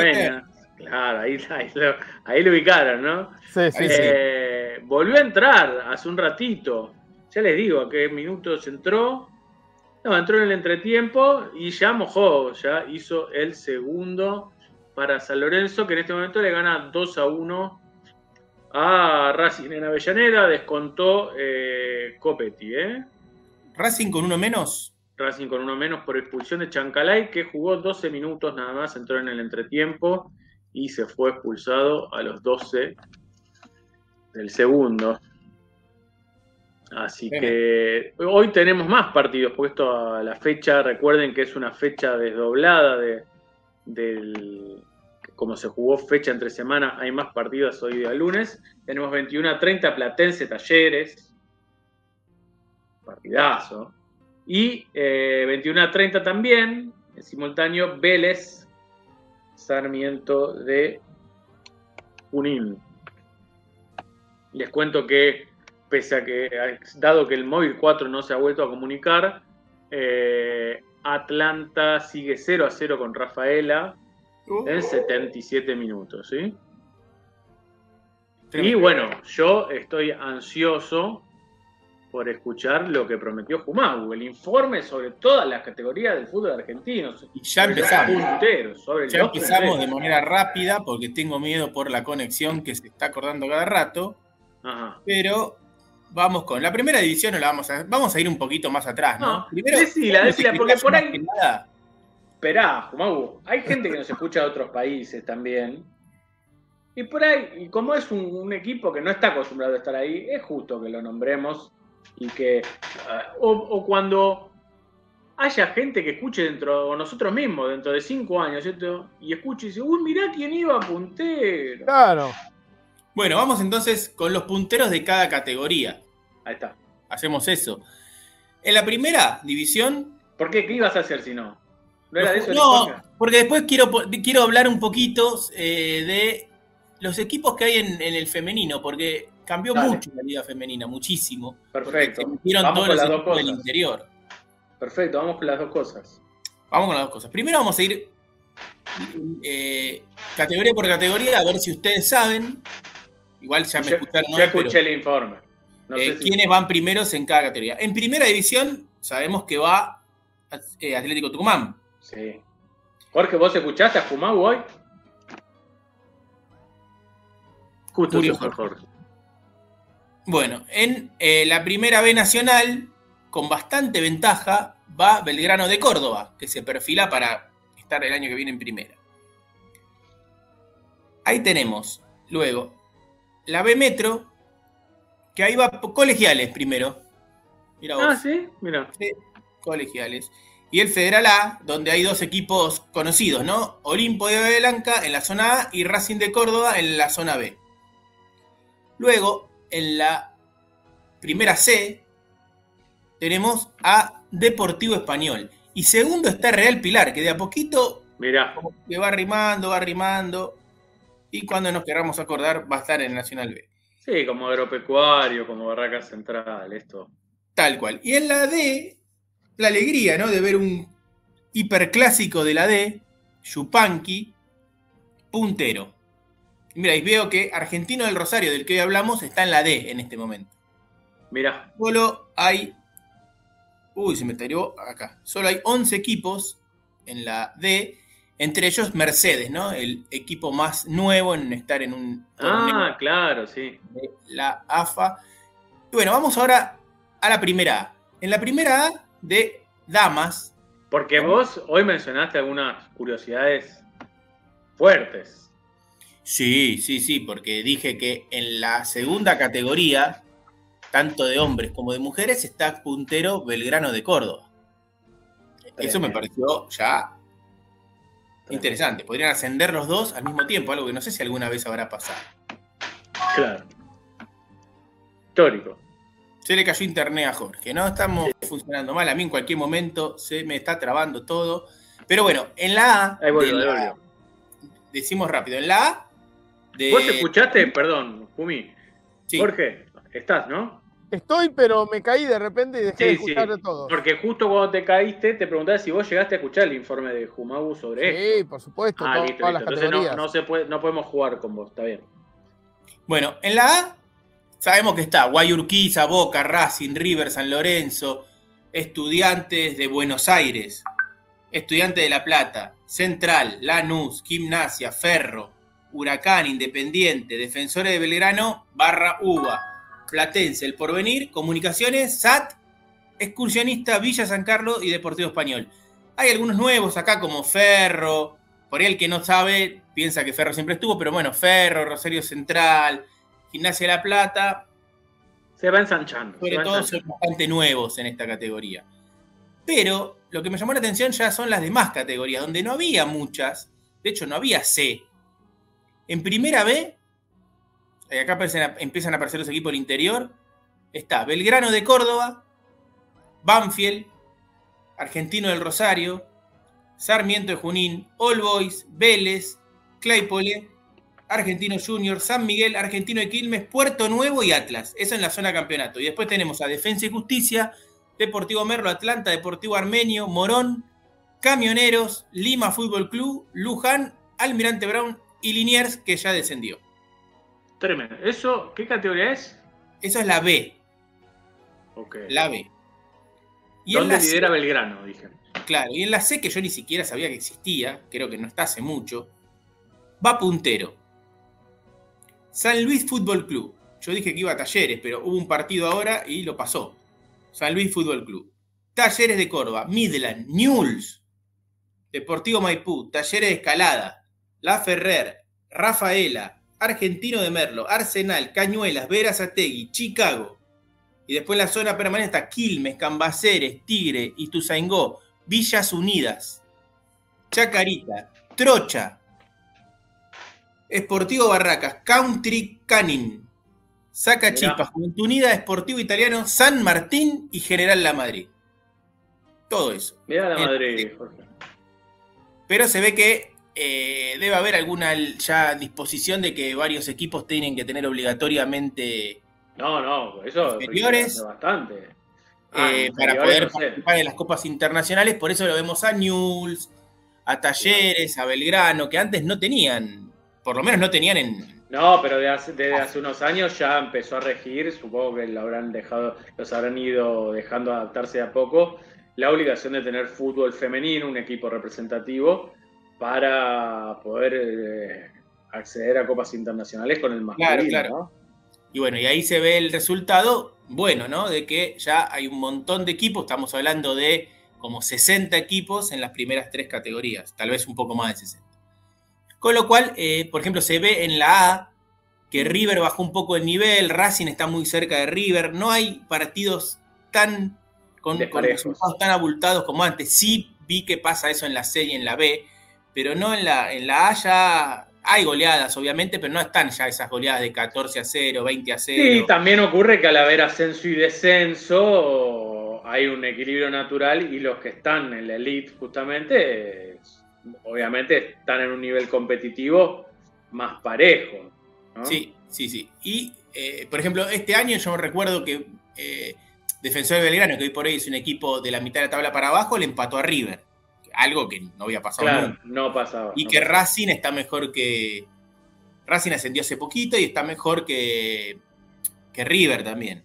Mira. ¿no? Grima La Plata, anda muy bien. O sea, está bueno porque se están emparejando bastante. Sí, se empareja para arriba, ¿no? Para arriba parecería, sí. Bueno, vimos a Yamila Rodríguez, que yo no pensé que era una jugadora tan buena, pensé que en Boca andaba bien, pero que no a nivel internacional y sin embargo en la Copa América descolló y fue la, Sí, y otra cosa que nos sorprendió fue la juventud. Creíamos que ya, como la tenemos. Era veterana. Claro, estamos acostumbrados a, mil batallas de, de Yami Rodríguez y a muchos goles. Creíamos que ya estaba más cerca del ocaso de su carrera, pero no, tiene 24 años. Tal cual.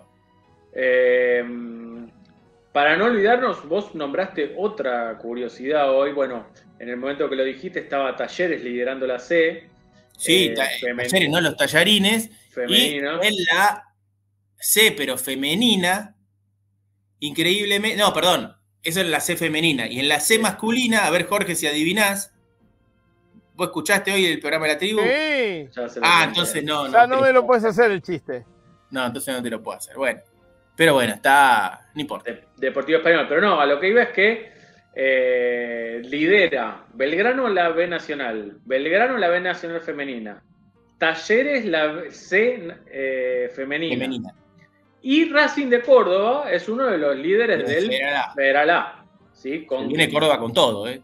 Sí, sí. Eh, yo estoy al tanto de la campaña de Racing porque tengo un amigo que es hincha y lo que nos dice que se, juega casi todo dentro de dos fechas en resistencia contra el perseguidor Sarmiento de Resistencia, que es el caballo de comisario, es el equipo de Capitanich.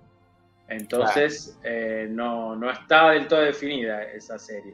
Olimpo creo, que, lleva un poco más. Están eh, empatando en la punta, si no me equivoco. ¿eh?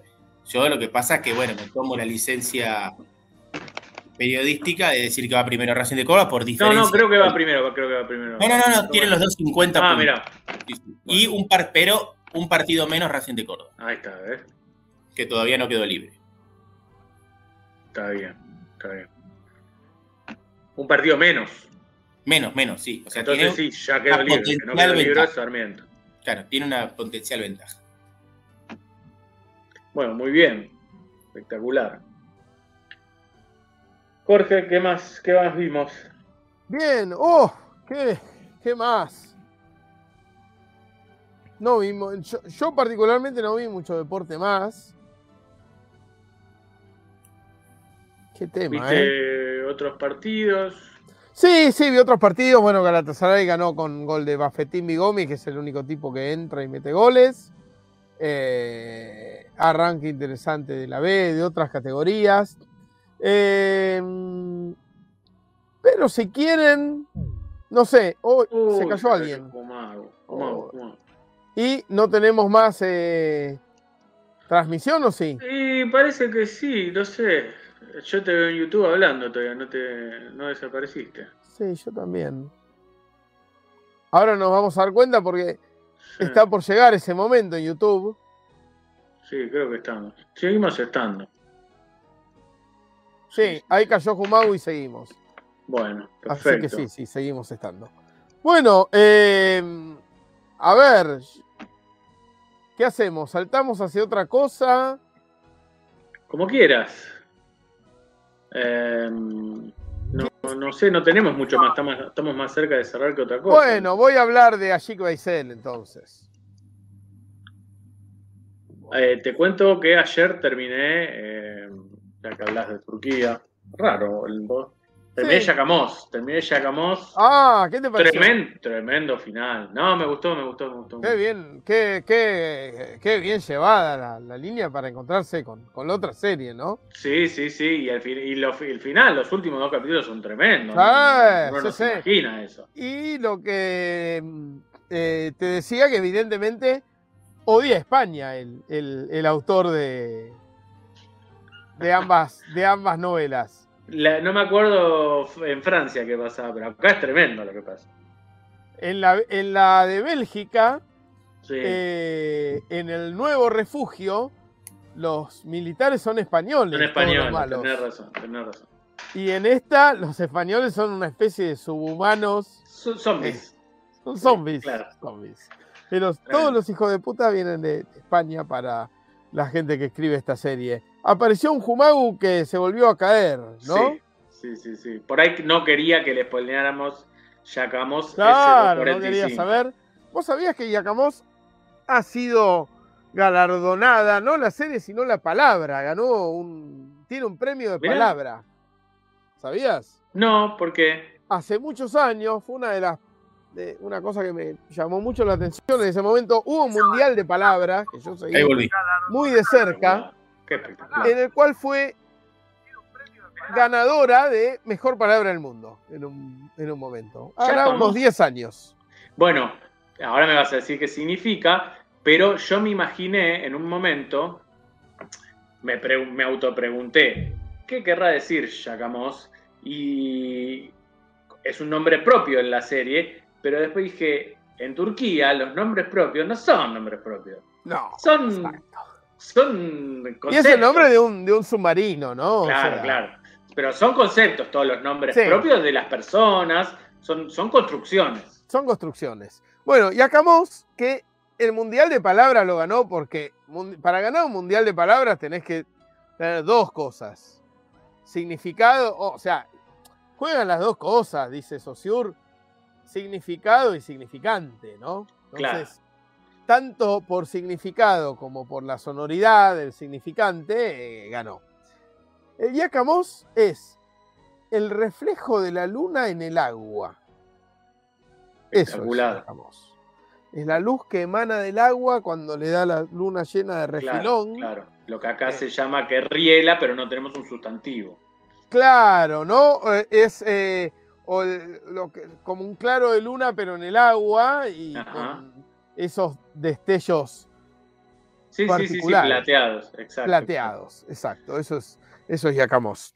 Y eh, eh, ya que estamos con este tema, eh, yo me, gustó mucho, bueno, cuando la conocí a Leti en, Europa, en nuestro primer viaje, Leti iba con todas figuritas, ya que hablamos de figuritas hoy, hechas por, sí mismas, con palabras de distintos idiomas que no tienen, que no tienen equivalente en ningún otro idioma, y que encierran todo un concepto que es intraducible con una palabra, hay que definirlo como lo definiste recién, llegamos, el reflejo de la luna. claro, claro. Hay una palabra equivalente. Cosas. Como por ejemplo, eh, no sé, una fácil era saudade. En, portugués no es melancolía. No, Tiene un concepto más, mucho más jugoso, ¿no? Claro, claro. Eh, pero bueno, había mucho más complejas tanto de, todos los idiomas, ¿no? Ella tenía, y las iba pegando en los, postes, en las paredes, eh, regalándole a la gente conocimiento. Sí. Muy bueno. Sí, sí, sí, cosa que está muy buena, un gran, gran proyecto, gran proyecto. Sí. Y antes de irnos de Yacamos, te iba a decir que me mm, no me gustó cuando eh, cuando iban para Iskenderun, entendí yo que era Iskenderun, porque lo oí decir, pero lo traducían como, no me acuerdo, como que... Alejandreta. como Alejandreta, déjame de joder. Alejandreta es la traducción correcta de Iskenderun. No, no, me imagino. Es como Trevisonda para decir Trabzon. Claro, claro. Eh, Iskenderun es Hatay, que te acordás que yo te había dicho que iban a ir para, bueno, para esa, que apareciera en algún momento Hatay, pero sí, sí, ahí se van directo, digamos, para, para la punta del Mediterráneo, ¿no? Digamos, la parte más antitética quizás respecto de las columnas de Hércules, o sea, el peñón de Gibraltar, no lo sabemos. Puede ser, puede ser. No lo sabemos, pero sí. Bueno, ¿y qué nos ibas a contar? No, te iba a contar acerca de, de, una vida tremenda, una, historia triste y feliz a la vez, no, no se puede saber muy bien esto, eh, pero de un gran ashik. Y esto es deporte porque los ashik no son nada más ni nada menos que los Bertsolaris turcos y los Bertsolaris eh, sabemos que son los payadores vascos eh, que hacen ese deporte, ¿no? De ir eh, rimándose uno contra otro, arrojándose palabras a modo de pelota, pero también los Ashik son poetas acerca del amor eh, que juegan solistas también, ¿sí? Claro, claro, eh, Y bueno, están muy asociados los Ashik a la cultura de los, em, los, los que no son, bueno, como sunitas y chiitas, pero, ay Dios de esto, no me sale los alevíes, los alevíes que son, digamos, lo, que siguen a Ali, ¿no? Ese sobrino de Mahoma, a diferencia de, la, la, mayoría musulmana en la región. Y bueno, eh, Ashik Beisel fue un tipo, lo, voy a contar más o menos rápido. pero, pero una disciplina que, si la hablábamos unos años, que vos la has hablado un montón de veces, la de los Versolaris. Sí. Es un gueto, pero hoy en día ya no. Ya, es prima lejana de, la batalla de gallos. Totalmente. Muy, muy difundida en el mundo, ¿no? Totalmente. Y tiene, la verdad que el Mundial de Bercholaris, que yo he visto dos. Eh, eh, ¿Es muy difundida en el mundo la batalla de gallos o es algo típico del lenguaje español? No, no, no. Me parece que está. está en, otros idiomas está. Sí. sí, aparte nada, viste que los raperos en inglés se pelean entre ellos, se chicanean. Sí, sí. Pero bueno, de Versolaris que yo soy de la, de la. Bueno, yo vi el ascenso dorado de Andoni Egaña, ¿no? Digamos, cuando tipo gana ahí la final en ese, en ese mundial con, con el famoso gol de la, de la sillita de Ikea, ¿no? Que lo he contado eh, muchas veces, no, no quiero aburrir a la gente, pero es muy parecida a la batalla de gallos, el, Mundial de Versolaris. Claro, claro. Porque está el tema aparte de, la, de las consignas. Eso es sobre todo lo, lo que te saca. Y está muy bueno que las consignas de repente sean bastante inesperadas, ¿no? claro, hay situaciones de rol. Me acuerdo, bueno, en uno de esos dos mundiales, justamente, que un tema era de dos eh, marcianos que bajan de un ovni en, en la autopista entre Bilbao y, Donostia, ¿no? Entonces, había, hay bueno. hay que hacer los hinchas de alguno de los dos cuadros. Claro, una cosa así. Eh, pero bueno, tremendo. Y este Ashik Beisel, eh, me resulta rarísimo que no haya película sobre el tipo porque es una vida de película para hacerla en, road movie, en road movie. Tipo que le pasó de todo. No voy a, eh, voy a tratar de hacerlo bien, cortita su historia. Había una epidemia de viruela en Anatolia en, los últimos años del siglo XIX. Entonces sus hermanos murieron antes de que él naciera. Él nace, pero viene otra epidemia de viruela cuando él tenía 5 o 6 años en 1901 y ahí eh, queda ciego de un ojo. Oh. O sea, ya venía pegándolas todas. Bueno, al poco tiempo tiene un accidente. ¿Qué se lastima? El otro ojo. El otro ojo. Pierde el otro ojo. Así que ahí pasa a ser ciego. Bueno, el padre le regala una, una baglamá. La baglamá es la, guitarrita turca, ¿no? Esta de, sí, sí, sí, estirada con... ¿Cuántas cuerdas tiene? ¿Tres, cuatro cuerdas? Tres cuerdas, tres cuerdas, sí.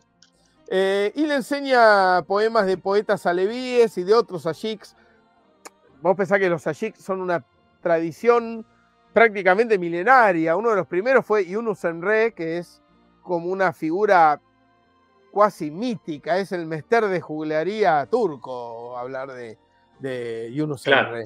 Y es un nombre que se lleva junto, así como Juan Carlos o José Luis en Argentina. Hay muchos turcos que se llaman Yunus Emre Rodríguez por, por este primero, ¿no? Ah, Rodríguez es un apellido común en Turquía. sí, sí.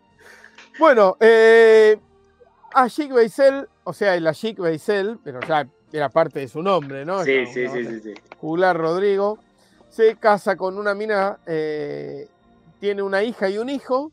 El hijo muere a los 10 días. Oh. A los pocos días de eso, cuando él está todavía en el duelo, se muere la madre de Ashik Beisel y al toque el padre.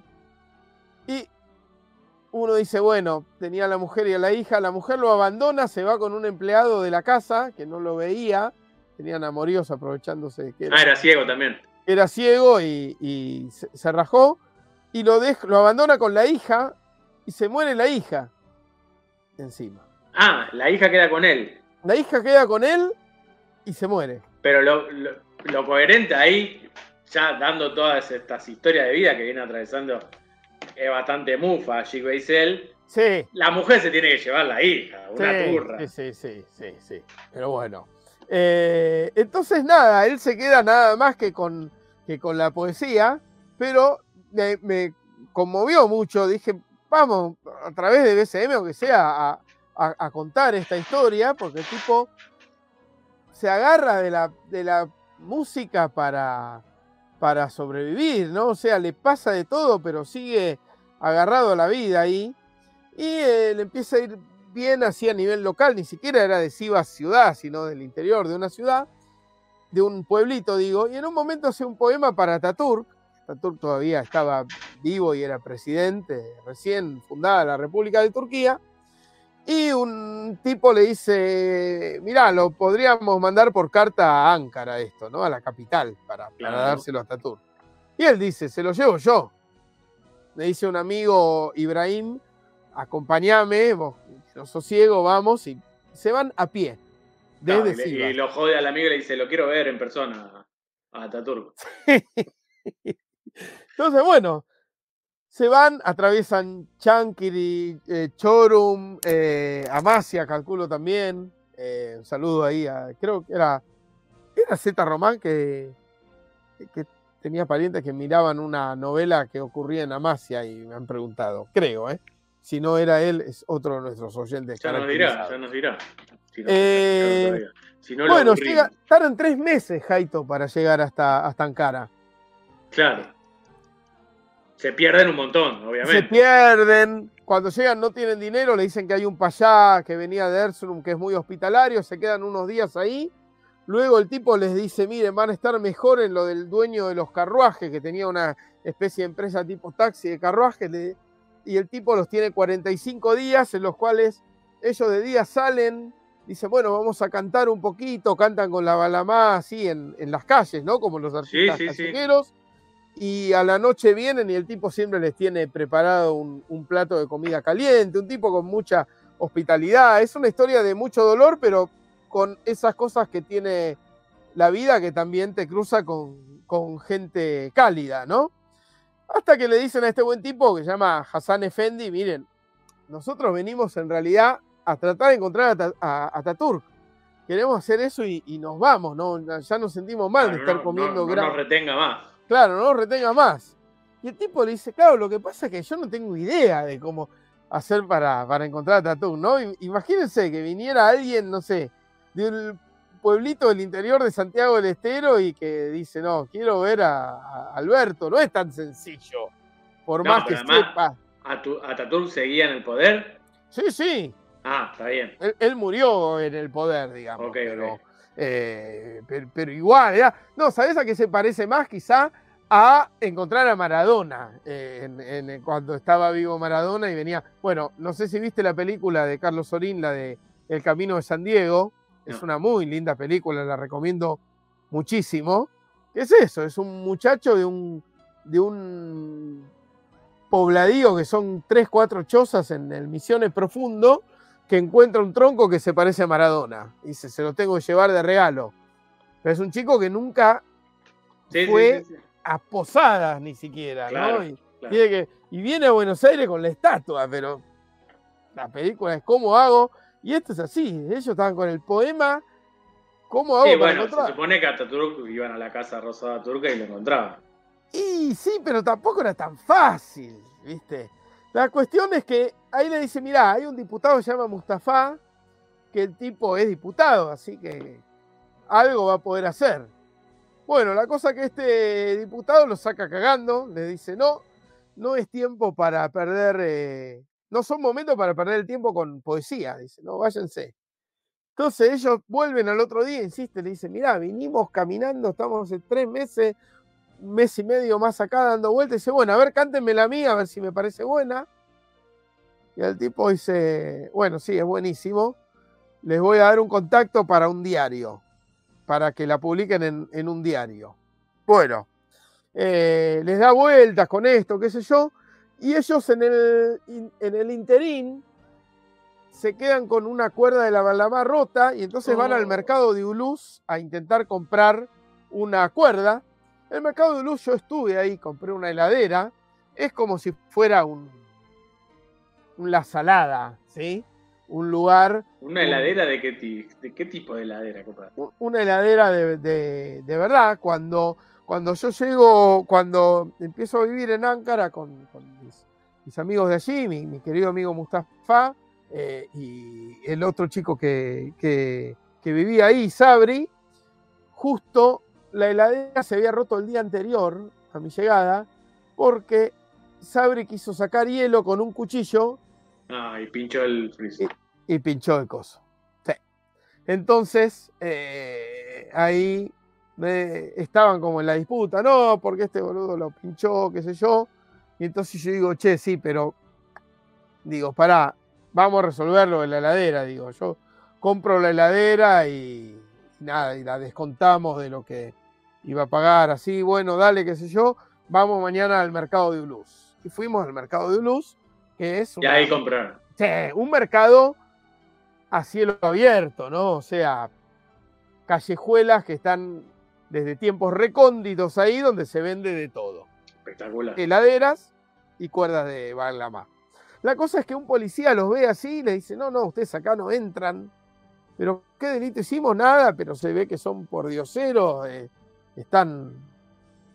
Se nota que ustedes están así, eh, son como mendigos, qué sé yo, vayan, circulen. Bueno, en el interín, el les consigue la carta, eh, les hace la carta para ir a ese diario, van al diario, le publican el poema, le pagan unos, un poco de, derechos, que para ellos es un, montón de plata ahí, lo que le dan. Claro. Eh, y entonces, bueno, vuelven al, otro día a, dice, a ver si no nos ve el policía, podemos ir y comprar las cuerdas. Y el policía los ve y los agarra. Y entonces le dice, usted, cuando los eché el otro día, ¿cómo dijo se llamaba usted? Ashik Baisel. ¿Usted es el que escribió la poesía de Ataturk? Sí. Ah, bueno, pasen. Ah, bueno, Los ayuda a comprar la cuerda, prácticamente. Eh, así que bueno, ahí ganan un poco de, popularidad, de fama, les empieza a ir mejor en la calle, eh, pero siguen sin encontrar a Tatur y en cierto momento se dan cuenta de que eso ya iba a ser imposible.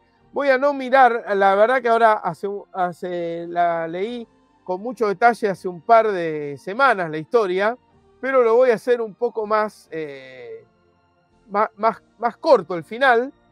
Resulta que ellos dicen, bueno, nos tenemos que ir, ya está, Ataturk había partido, ni estaba en Ankara, ni iba a estar en Ankara, entonces no tenían plata para irse. Dicen, bueno, vayan a la municipalidad, que la municipalidad les va a dar la plata para el camino de vuelta. No, la municipalidad le dicen, no, no tenemos plata, eh, esto no, no, los podemos ayudar. Paran un abogado ahí por la calle, el abogado les hace una carta para el intendente, van a la intendencia municipal, también eh, lo sacan, le dicen, no, no, ustedes son artesanos, váyanse por donde volvieron, nadie les quiere dar dinero, hasta que justo un tipo, un funcionario del gobierno que los ve ahí cuando los están echando, le dice, eh, mirá, yo soy el director de un centro cultural acá del gobierno, un community center, ¿no? Para, de arte en general. Eh, ustedes son los que hicieron el poema que salió en el diario. dice, bueno, les consigue una changa, digamos, para eh, hacer un recital ahí. Y hacen ese recital, les pagan, así contratándolos bien, y con eso logran eh, poder volver hacia su, hacia su pueblito. Y a la vuelta, bueno, eh, le sigue yendo mal con muchas cosas, pero logra meter un par de hits que hasta hoy son versionados y reversionados. Cuando digo par de hits que son versionados y reversionados, estoy hablando de cosas fundacionales, no sé, tipo eh, El día que me quieras o, El arriero de Atahualpa sí, ¿no? Temas que se volvieron clásicos. Exactamente, hace por lo menos dos clásicos que está hasta, hasta Tarkan canta una, una, uno de esos temas y un montón de los artistas más renombrados han, hecho versiones eh, que además, además de ser musicalmente fabulosos, parece que impactan muchísimo por, por la letra. Y él queda al frente de, digamos, la Escuela Municipal de Música de Sivas, eh, y obtiene una pensión graciable en el 70 como reconocimiento salvador por la patria, hasta que muere muy poco después en el 73. Pero nada, me llamó mucho la... ¿Nunca conoció a Ataturk? no lo conoció. Oh. Tremendo, tremendo. Me llamó mucho la atención eso, cómo le fue mal en todo. Eh, un segundo, ¿eh? Un segundo, te voy a tener que dejar solo porque me tocan timbre. No, bueno, ya cortamos si querés. Bueno, esto, eh, emergencia, en lo de Jorge. Eh, le tocan timbre, así que yo creo que ya vamos a ir cortando. Estamos en hora, además. Un programa con muchas historias, no tanto actualidad deportiva, aunque sí tuvimos, obviamente. Tuvimos debate, discusión.